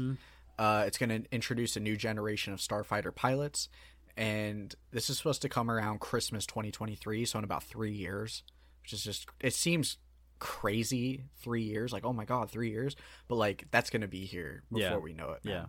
Twenty twenty one's already around the corner. But like, th- I think this is to be cool because a little bit of background on Jenkins. So like, she is the daughter of an F four fighter pilot who would watch her dad's squadron take off every morning, and she always kind of had this dream of creating this great fighter pilot film, mm-hmm. but she was never able to find the right story. But now she has been given the opportunity to combine that with something else that she loves because she is also a Star Wars fan. Like it's another one of her true loves. Um, and so I think it's going to be a really cool squadron. Like it's going to be straight up a fighter pilot movie in the world of Star Wars. Yeah, and that's Um, I which- that's that for me is right up there with lightsaber battles. Like, yeah.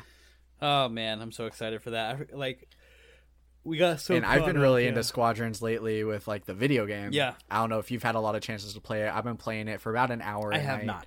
not. Um, it's it's a really fun game, man. They like EA's taken a lot of shit in the last few years about how they uh how they've treated the Star Wars Mm-hmm. video game license. Um, with Battlefront and whatnot, but between Fallen Order and Squadrons, like, Pretty solid. are they perfect games? No. No.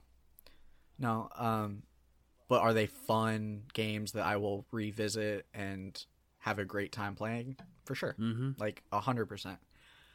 Um, and that basically wraps up the news. Fucking two hours. Two in. two hours in. Let's talk a little bit about Mando Chapter Let's- let's- fifteen, bro.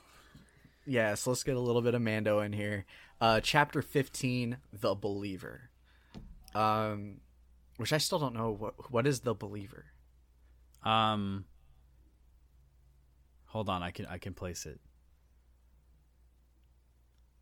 I can place it. It's um, it's either it's either Mayfeld or or Din, either one of them.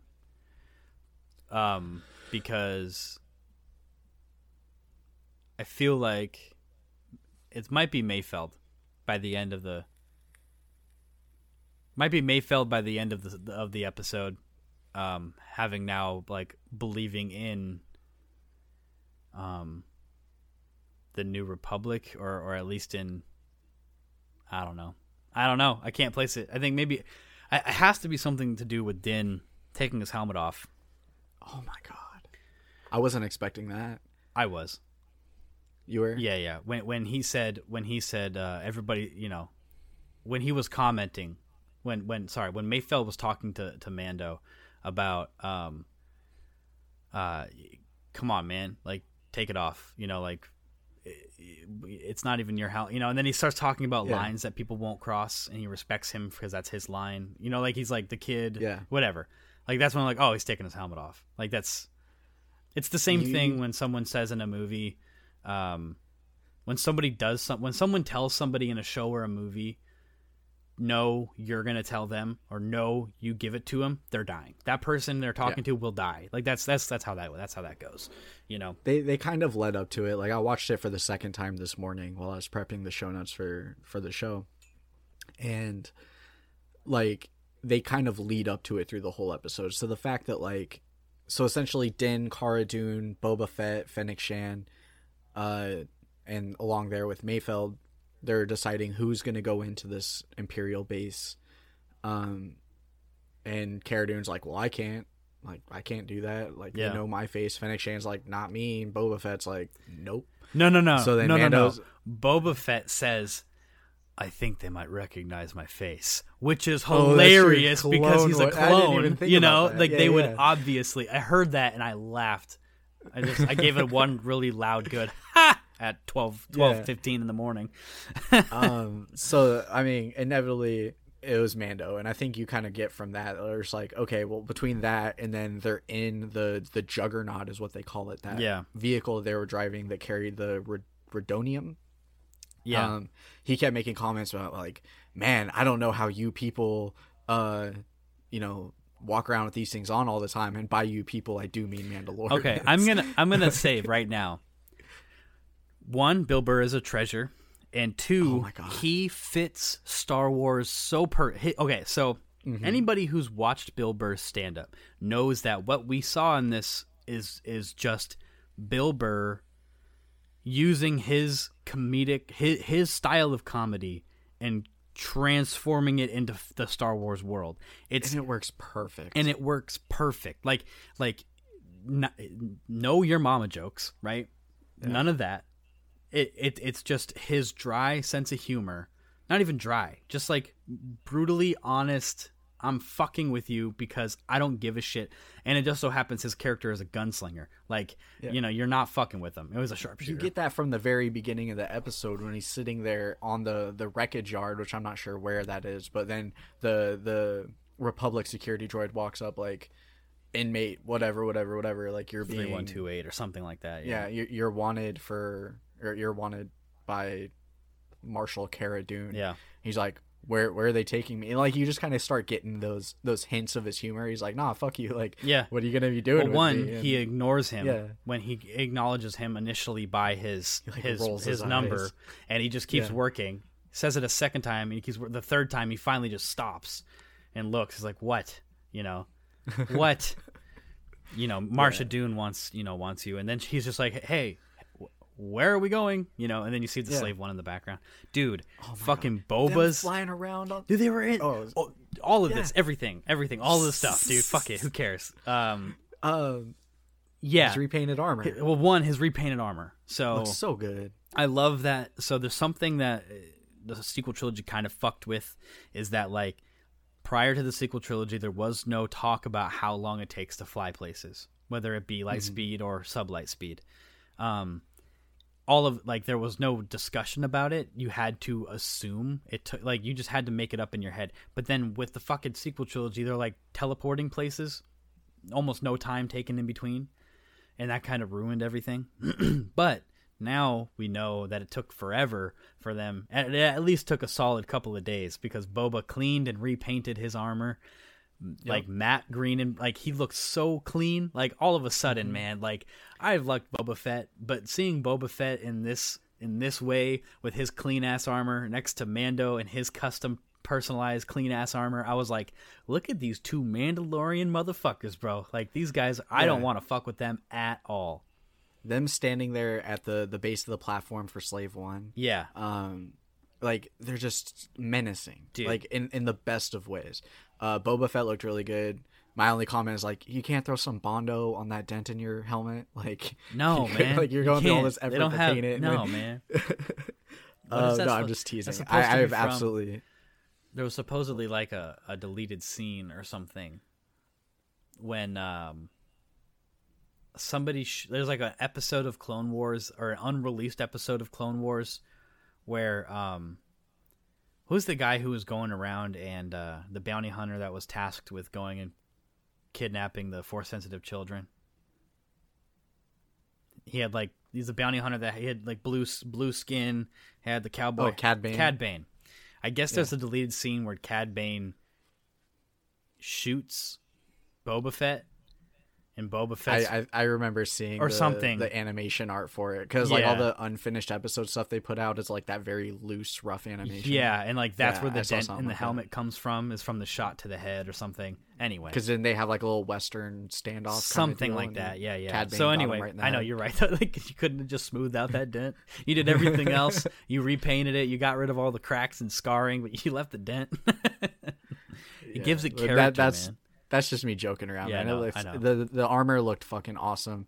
Uh, the interior of the slave one. That was so cool. I love how it showed because like I was even thinking that and like I know I've probably seen this before, but like we've spent such little live action time in the interior of Slave One besides when uh Jango and Boba are flying in Attack of the Clones Mm-hmm. chasing Obi Wan.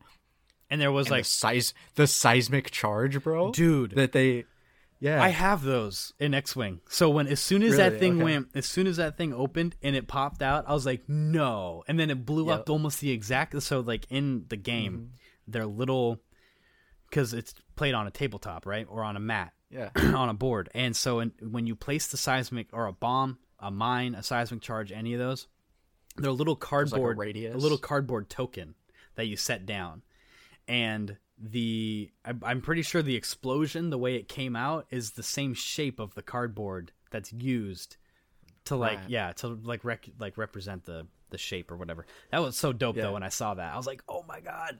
And then he gets both Yeah, of them with because it. that's one of my favorite parts of Attack of the Clones is when they release that seismic charge. Yeah. and like the sound of it is done so incredible. How they cut all audio, it's dead silent, and then you just have that boom Yeah. of the seismic charge, and they they did that flawlessly so in the Mandalorian. so amazing. um, so good.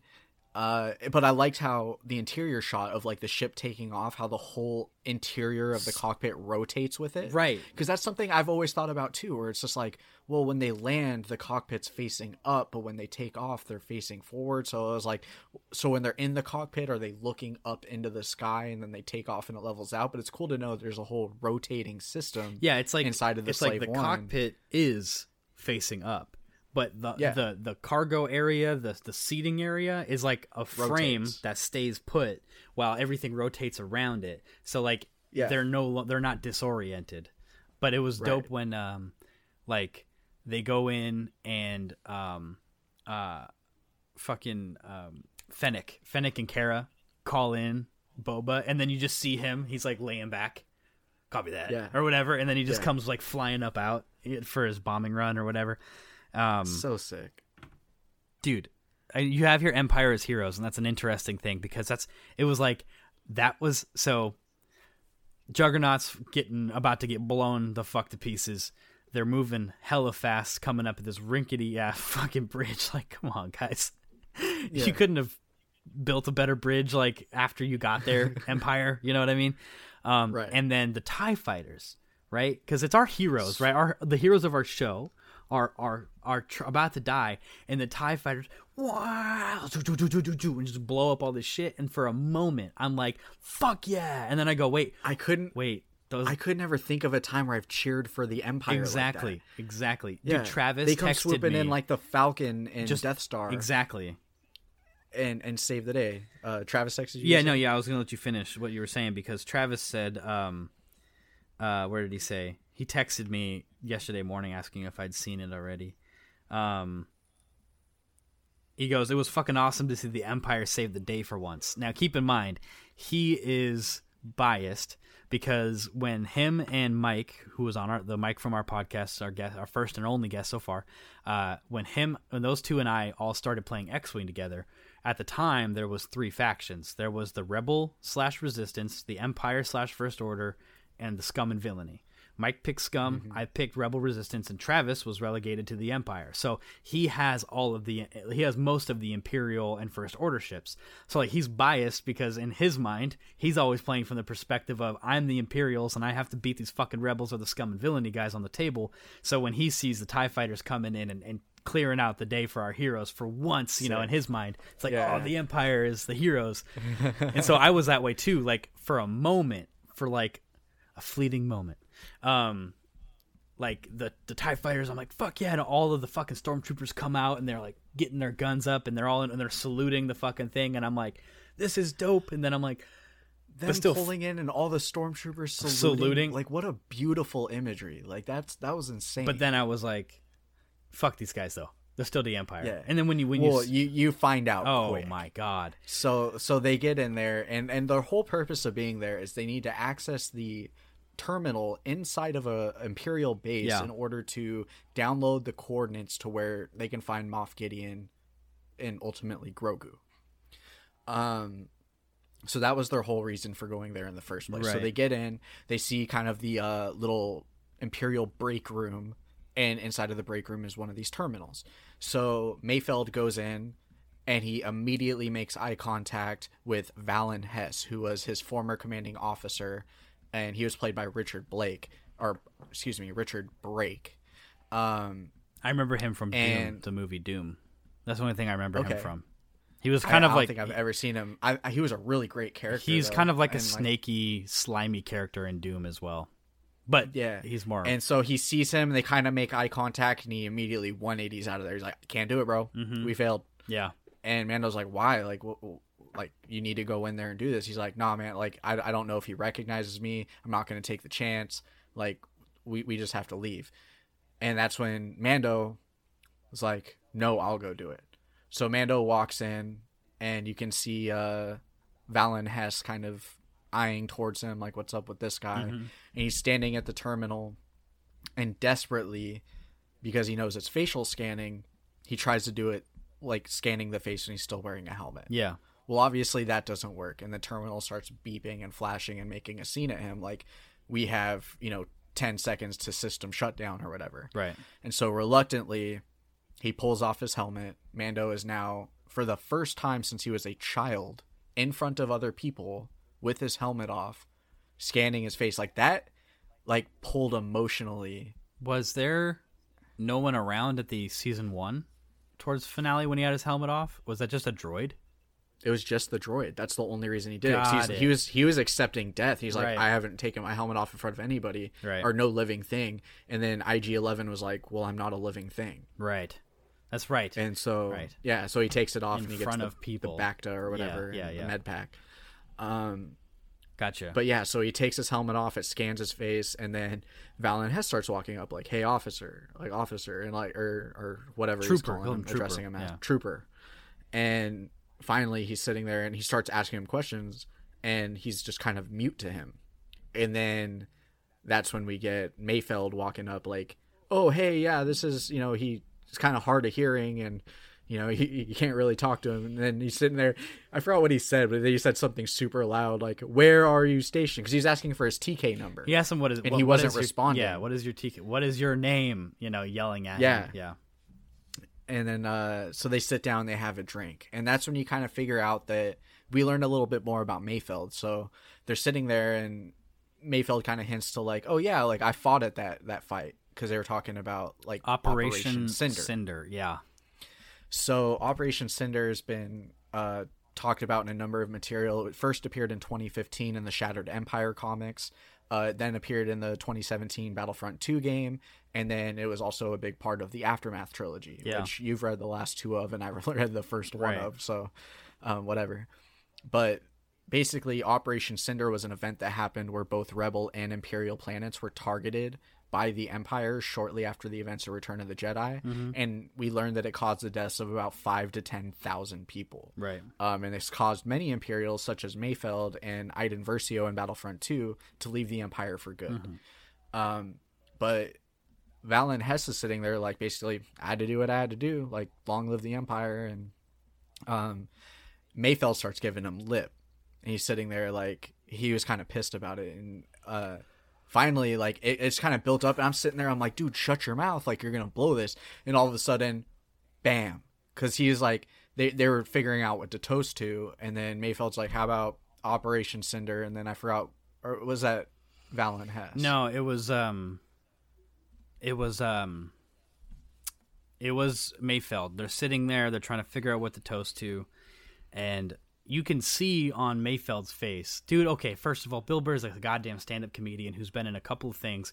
His acting and this specific scene Phenomenal. dude i was i oh my god i i was blown away man just like Yeah. he he's looking at he's looking at what's his name? He's looking at uh Hess, right? He's looking at him, and he goes, "What about Operation? Uh, well, how about Operation Cinder?" And that's when Hess goes, "Now that's a man who knows his history."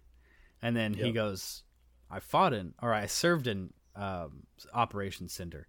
And as they start, and then he says one more thing, and they keep talking about it, and Hess keeps explaining these things, and and you just see it the PTSD is fucking kicking Yeah. in. And he's thinking about all of the not only of all the atrocities that he was forced to commit, but all of his brothers that he that he that died on the battlefield with him that were lost because of these bullshit operations that the empire has no regard for their people because they're not clones, they're stormtroopers, they're people, you know. And so like Yep. and that's something that we learn with the, the Battlefront 2 game, you know, is like you play a character who then turns to the, you know, rebel side, you know.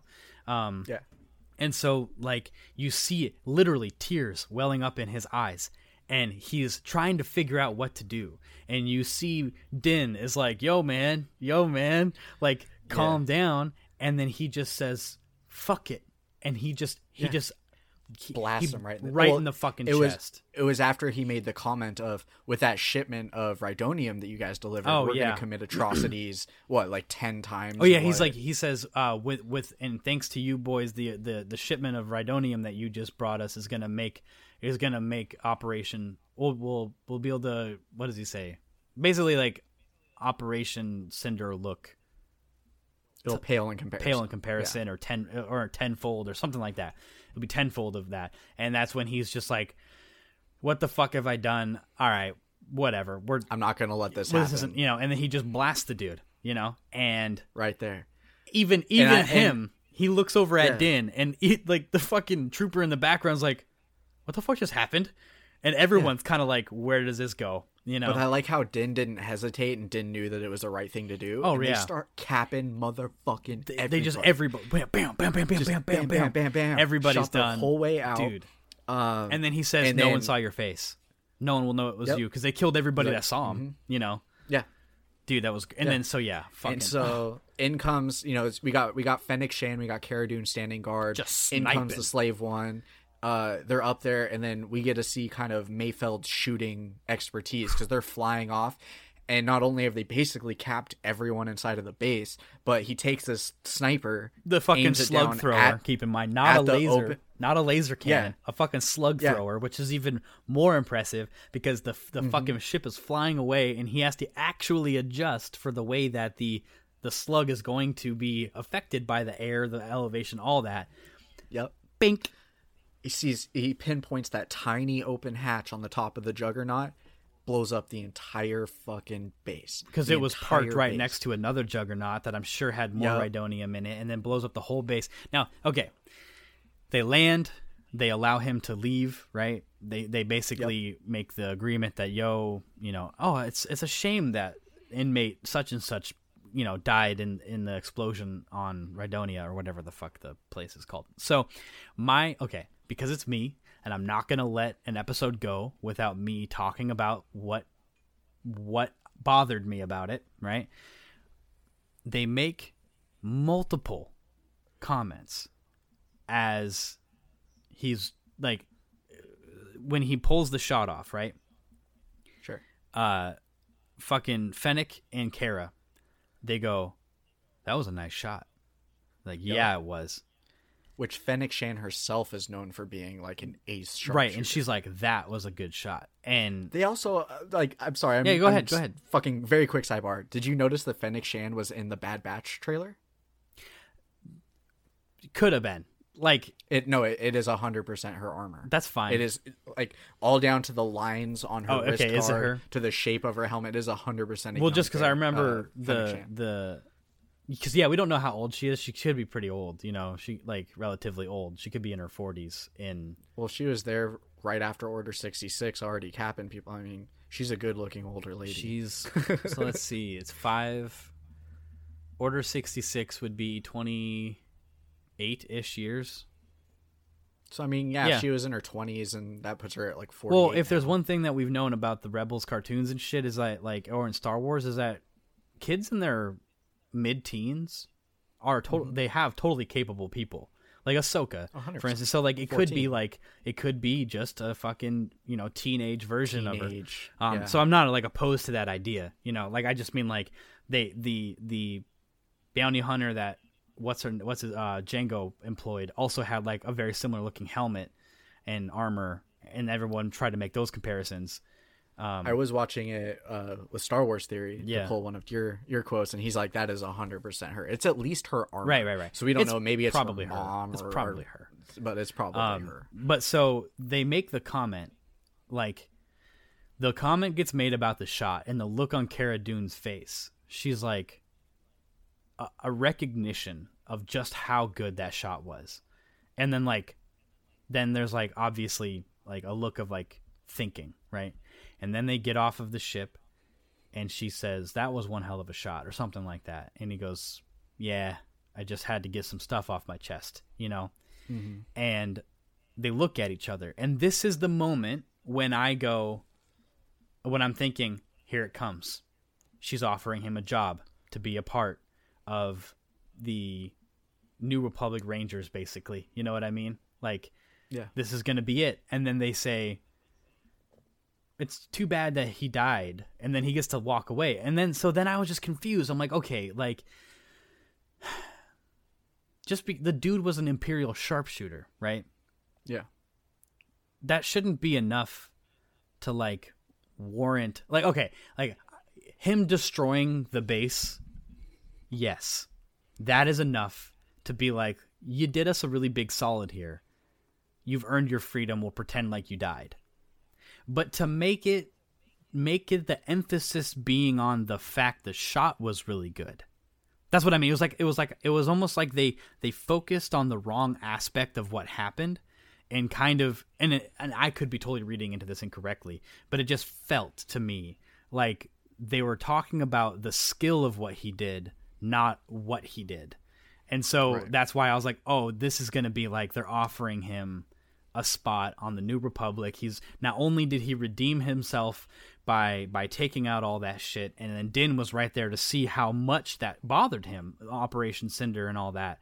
Like this is going to be his new life as a New Republic. We don't have to see him later. Just you know, to nice to know that he's been redeemed and now he's on the good guy side. But no, then ended up being like, oh no, you just get to go free, and it was like, ah, I feel like they should have emphasized what he did more and make that the reason why less of like oh it was just a good shot you know Yeah. Not only that, I feel like with an action like what he did, it shouldn't be as shady as like, oh, it's a shame that he died. Like that should be enough to argue for a full pardon for this. yeah yeah this guy Like he was in prison. He was in prison for 50 years for what? Like accessory to the murder of a New Republic officer, Right. Which I'm assuming was when they were in the base and they were freeing what's his name, the Twilight guy, and then uh, The- that the guy's Devaronian. sister fucking killed the dude, and so that's why he's serving 50 years right because that's that's what she said in the last episode and she's reading it Yeah, up yeah. like it was like he was accessory but like he just killed a lot of imperials for Yeah. you and blew up an entire base that was going to reap destruction this sing this guy single-handedly did that and he did the most I rebel resistance yeah. thing possible I think you're right where it's like they acknowledge the skill of the act, but like you can't help but think that the way they worded that was if he wouldn't have taken that final shot, which was really just a cherry on top kind of moment, Mm-hmm. that he probably would have been returned right back to where he was. Right. And you know, I mean, reality, he should be able to walk free as an Yeah. ally of the New Republic. right i yeah that, that was just like my it was me in the like meta thinking like how they wrote it right was was Well- me just like it was like um yeah it was a di- it was a difference of like he definitely did something that was worthy of allowing him to to to run free right um Well, look at look at Iden Versio, like we were just talking about. Right. Iden Versio literally led an elite stormtrooper squadron responsible for the deaths of hundreds, if not thousands, of innocent lives. You look at um the, squadron's video game that I'm too. playing. The the main character in that, the the the black guy. Yeah. He uh he was a defacted imperial officer. Right. Like it's a very common thing in this universe for people to defact from the empire and join the resistance or the you know, New Republic Finn. or the Rebel Rebellion. Finn, for example, Yeah. Finn. I, they set it up to where Finn it was his first mission and he couldn't pull the trigger, so Yeah. he technically didn't. No, do I know. anything. And he was But, only like- maintenance. He didn't do anything, you know. But like, it's But still, it's very much the same thing. This guy was there when one dude was dead, but now he has to basically live off the radar the rest of his life when he just destroyed an imperial base for you. yeah, Like, that's that's where it was like I feel like they definitely like they might we might see Bill Burr again later, and they might be like, yeah. Uh, Cara came back for him. Cara put in a good word for him and came back for him, and God picked him up. give me a Mayfeld show, Dude, I don't know how much Bill Burr wants to do that, but if Bill Burr's into it. He's not it, a Star dude, Wars fan. Oh man, like if he if he'd be into it, I would love to see him because that that whole everything um about his character, he made that episode. You know, it was a filler episode in the sense where it didn't really advance the main story. It developed Din's character and it developed Mayfeld's character, right? Here we got some dope ass new Boba armor, and um, and then at the very end, Mando sends that fucking you know hologram to to Moff Gideon, and he basically flips what Gideon told him. You know, Yeah. that asset means more to me than you than you know. You know, and Yeah. uh, yeah, like you're right in the notes. Like you can see a bit of concern. Like Gideon's like, "All right, this isn't going to be was sitting. just." He was he was panicking. He was little bit. like- he thought he was clearing fair. We have this dude in cu- like the you know Grogu in custody. Mm-hmm. Um, long live the Empire. And basically, it was like, no, your your shit ain't done, man. Like I'm coming for you. and it was the first And- episode without Grogu in it. We didn't see him at it all. was, and it was absolutely fine. Yeah. Like I, I'm, so it just goes to show that the Mandalorian can survive without Grogu. Yeah. Even though we know in the back of our head that the whole point of them doing all this is to get him. You know, Yeah. like that's so that that was that episode. It was a great episode. Um I think that next episode, just a tiny little prediction and then we can start wrapping it Yeah. up. Um I think in the next episode we're going to get a Mando Moff Gideon face off. Uh yeah. I think inevitably we're going to see Bo Katan return because she so? wants that dark saber. Yeah, I, I was really on board with that. Um, but my whole my, my initial prediction was this is the part one of a two part finale, and this was gonna be like them getting the whole gang back together. And when it wasn't, and she said, "What's your next move?" Um, granted, this next episode is the finale, right? It has to be. Like I think it is. If they stick to season one format, I, I would imagine that they're doing eight episodes. I think I, I think Star Wars Theory mentioned. I think he looked it up and saw that they were doing eight. Anyway, this one's got to be over an hour long. So Mhm. so there there isn't to say that he doesn't swoop in and pick up Bo-Katan on the way to the location. Um, Sure. We Man, still have Bo-Katan, Boba Fett, and Mando And- all in the Slave One. and Luke Skywalker. What? Just kidding. Mace Windu. Mace Windu. um, oh, that reminds me. I just want to tell you. Uh, so we were coming up. Did I tell you the the Star Wars names uh, that that Mike and I different the detail Mike and I came up with for ourselves? We were trying to come up with Star Wars names because we were laughing our asses off one day at um different like theories of shit. and I was talking about Star Wars while I was cleaning a window, and he goes, "Okay, Mace Window." And so I started laughing, like, like, oh my god, that's my new name. And I said, you don't know how funny it is. Spencer and I were talking on the podcast, and I said that I would want to be trained by Mace Windu if I was a Jedi. So the fact you call me Mace Window was perfect, and I called him Darth Spraywax. and that's kind of like a little detailer inside shit, but like, so we've been just laughing a bunch, calling each other Darth Spray Wax and Mace Window, and we were starting to come, and we were trying to come up with new names for like other people, and um, we he's so he wants to start growing, uh, growing flower, and uh, one of the strains that he wanted, he's like, I'm gonna come, I want to come up with like a Star Wars one because there's like all sorts of different weed strains that are Star Wars, um, Right. but um, he said he had said one and I and I was like here here's a better one Anna Kush High Anna Kush Highwalker because he was like, I, I need to make Luke Highwalker, and I was like, no, no, no, Anna Kush Highwalker. He's like, yeah, yeah. that's gonna be my first strain that I grow. So I'm like, fuck yeah, Anna Kush Highwalker. I need the I need the first test of that, bro. But um, That's right. no, man, that's the fucking. I don't know, man. This, this finale is gonna be dope. It's gonna be. It's got to be over an hour long. I mean, I really hope we get to see Bo-Katan. Like she has to, right? And like Boba is gonna be like, nah, I don't like because he's he does have apparently like the rightful. If if what the codex or whatever, if the the chain code was to be believed, what was uh uh, deciphered by the Reddit people is that um so it said mentor jest, right? Which I think was supposed to be short for Jaster, which was Bo- which was Jango Fett's stepdad because I guess Okay. I guess in the comics Jango Fett um the Empire shows up I believe, not the Empire. Obviously not the Empire because it's Jango.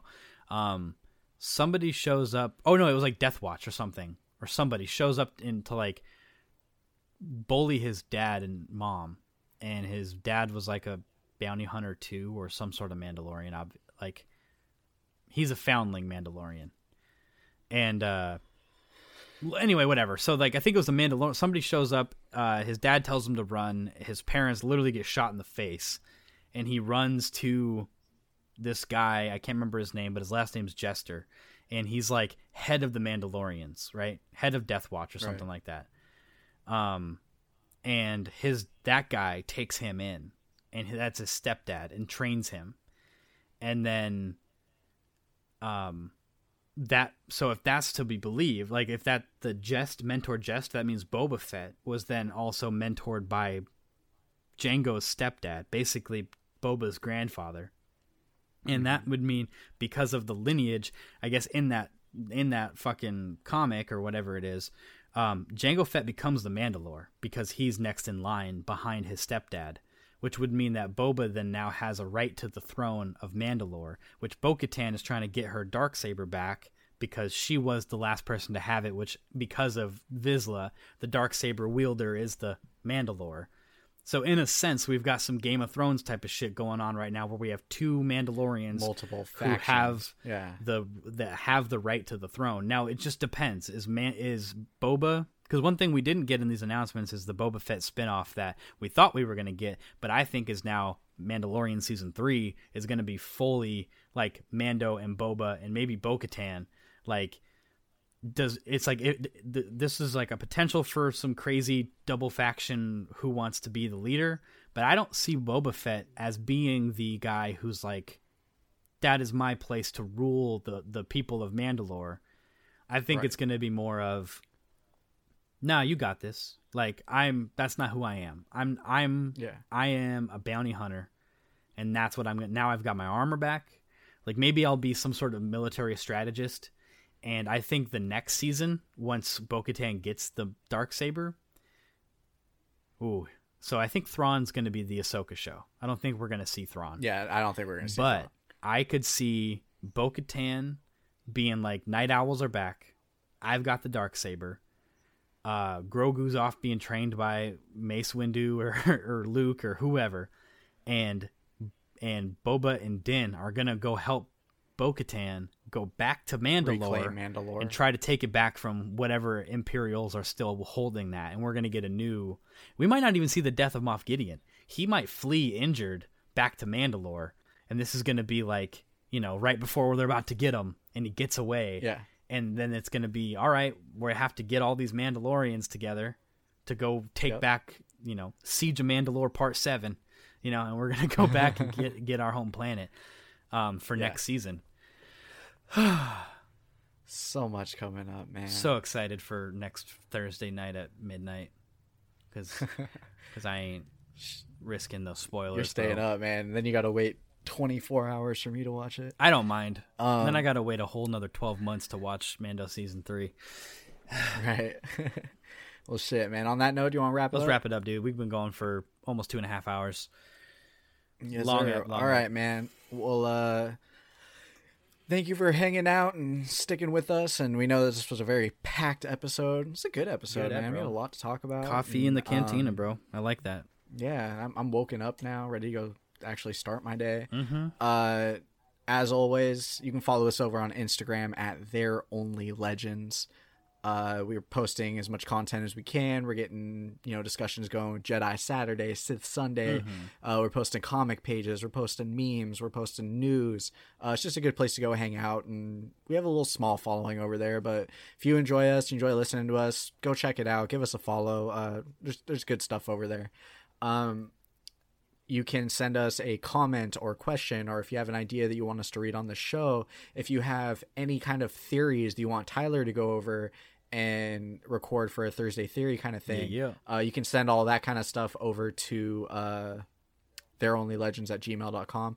Also, I've said it for the last two weeks. I'm gonna say it again this week. Y'all are getting a comment corner next week. Yeah. Uh, it's I, I've I've been so busy this last week. It's the end of the the year at my job, and I work in a you know administrative setting, so I just haven't had the time to come home and devote the the hours that I need to to to put out a quality product that I want to provide you guys. So um, started recording it got a good story picked out. We're gonna we're gonna touch base and we'll we'll re- release that uh this saturday. So three days after the day of this recording um or, or this dropping that'll be available on uh wherever you listen to your podcast we also got tyler's theories which may not come out every week um i kind of said this when we announced it where it's like hey it's gonna be a weekly thing tyler does it's a lot of work you guys it's a lot of work to research a theory type it out get it recorded, get it all edited in time for us to provide you with a quality product. So if a Thursday hits and you don't get a Thursday theory, don't worry about it. It's just because we don't want to we don't want to push bullshit out to you. So True. Um, but like like I said, if you guys got something you want us to talk about or go over, discuss, or something for Tyler to go over,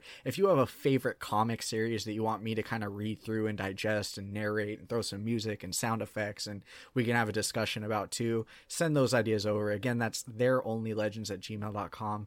Last thing, if you're listening on Apple Podcast or if whatever platform you're listening on allows you to rate, subscribe, um, that shit really it, it means a lot to us. So if you could go in, leave us a rating. If you take the 30 seconds to write out, hey, I like listening to these guys, or hey, no, these guys' voices are stupid. I really don't care what you say, but if when you go through and you engage with us like that, it helps other people be able to find the show. It moves us up in the listing. So anything you can do helps. Um, we appreciate the good reviews, obviously, but if not, if you guys got any problems with the show, you can hit us up. We can discuss that with you. Give us a chance. Um, that being said, Tyler, is there anything you would like to plug? Yeah, uh, I just want to say like with the Thursday theories thing, um, I'm gonna I'm gonna try. Like you said, if if you, if it shows up on Thursday, or if you go and look on Thursday and there isn't a, a Thursday theory on there, um, then you know you know that I wasn't trying to push bullshit. But I still do I do want to try because it is something that gets my creative gears turning. And uh, speaking of Thursday theories, uh, Travis, you know you've heard me mention I have a I have a podcast with. He sent an email uh, to us and uh, regarding Thursday Theory, it says, "Yo, what up, fuzzballs? Just listened to the new Thursday Theory. I really enjoyed it. It was a good essay. I agreed with it, and it really shed some light on why Luke was acting like a little snob teen bitch in TLJ." Anyways, excited to hear the next theory. P.S. You should name that essay. I suppose you only said it like forty-seven times. So apparently, I said I suppose a bunch. Um, I, I thought I only said it because I would say, well, that's not all bad, I suppose.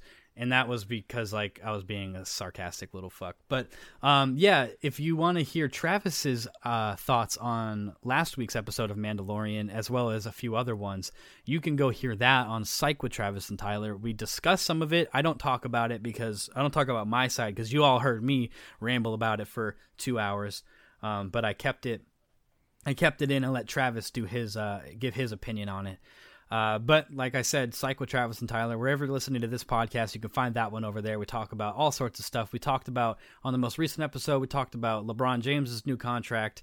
We talked about why uh, he doesn't want to win a championship. Well, that's what I said. Uh, we talked about Travis's thoughts on Mandalorian, as well as a couple other things here and there. NFL got sp- sprinkled in there a little bit, as well as uh, uh, a couple other things I can't really remember. But go check us out uh, wherever you listen to this podcast. It's over there. Psych with Travis and Tyler. S triple I K E P O D exclamation mark. Don't put the pod in there. I was just rattling off my shit. Anyway, this was a great app. Two and a half hours deep. I love it. I love to see it. Love to hear it. We'll be back next week to probably only talk about the finale of Mandalorian. And as far as the comic corner stuff goes, like once Mando's over next week, um, send in those like recommendations for comics because the comic corners you've been doing have been centered around the Mando storyline, and now that that's going to be over, you know, it's it's open, you know, to whatever whatever people want to hear, or whatever you find, and so, um, and my theories are going to be I'm kind of like maybe I might skip on Thursday theories this week just to wait for Mandalorian to be over, um, because that's kind of been such a focal point, and I don't necessarily want to have all my theories related to current canon stories coming out. I want to get more crazy with it. Um, Yeah. but in any case, we appreciate you all listening, sticking with us, enjoying enjoying some Mando talk. We're excited to see what the the future of Star Wars holds. I mean, it, it's going to be a lot, and uh, it's a great time to be a Star Wars fan. There hasn't been a better time yeah. since 1977. So, with that, may the Force be with you all. We we love you and appreciate you. And until next time. Take it easy, everybody. There's a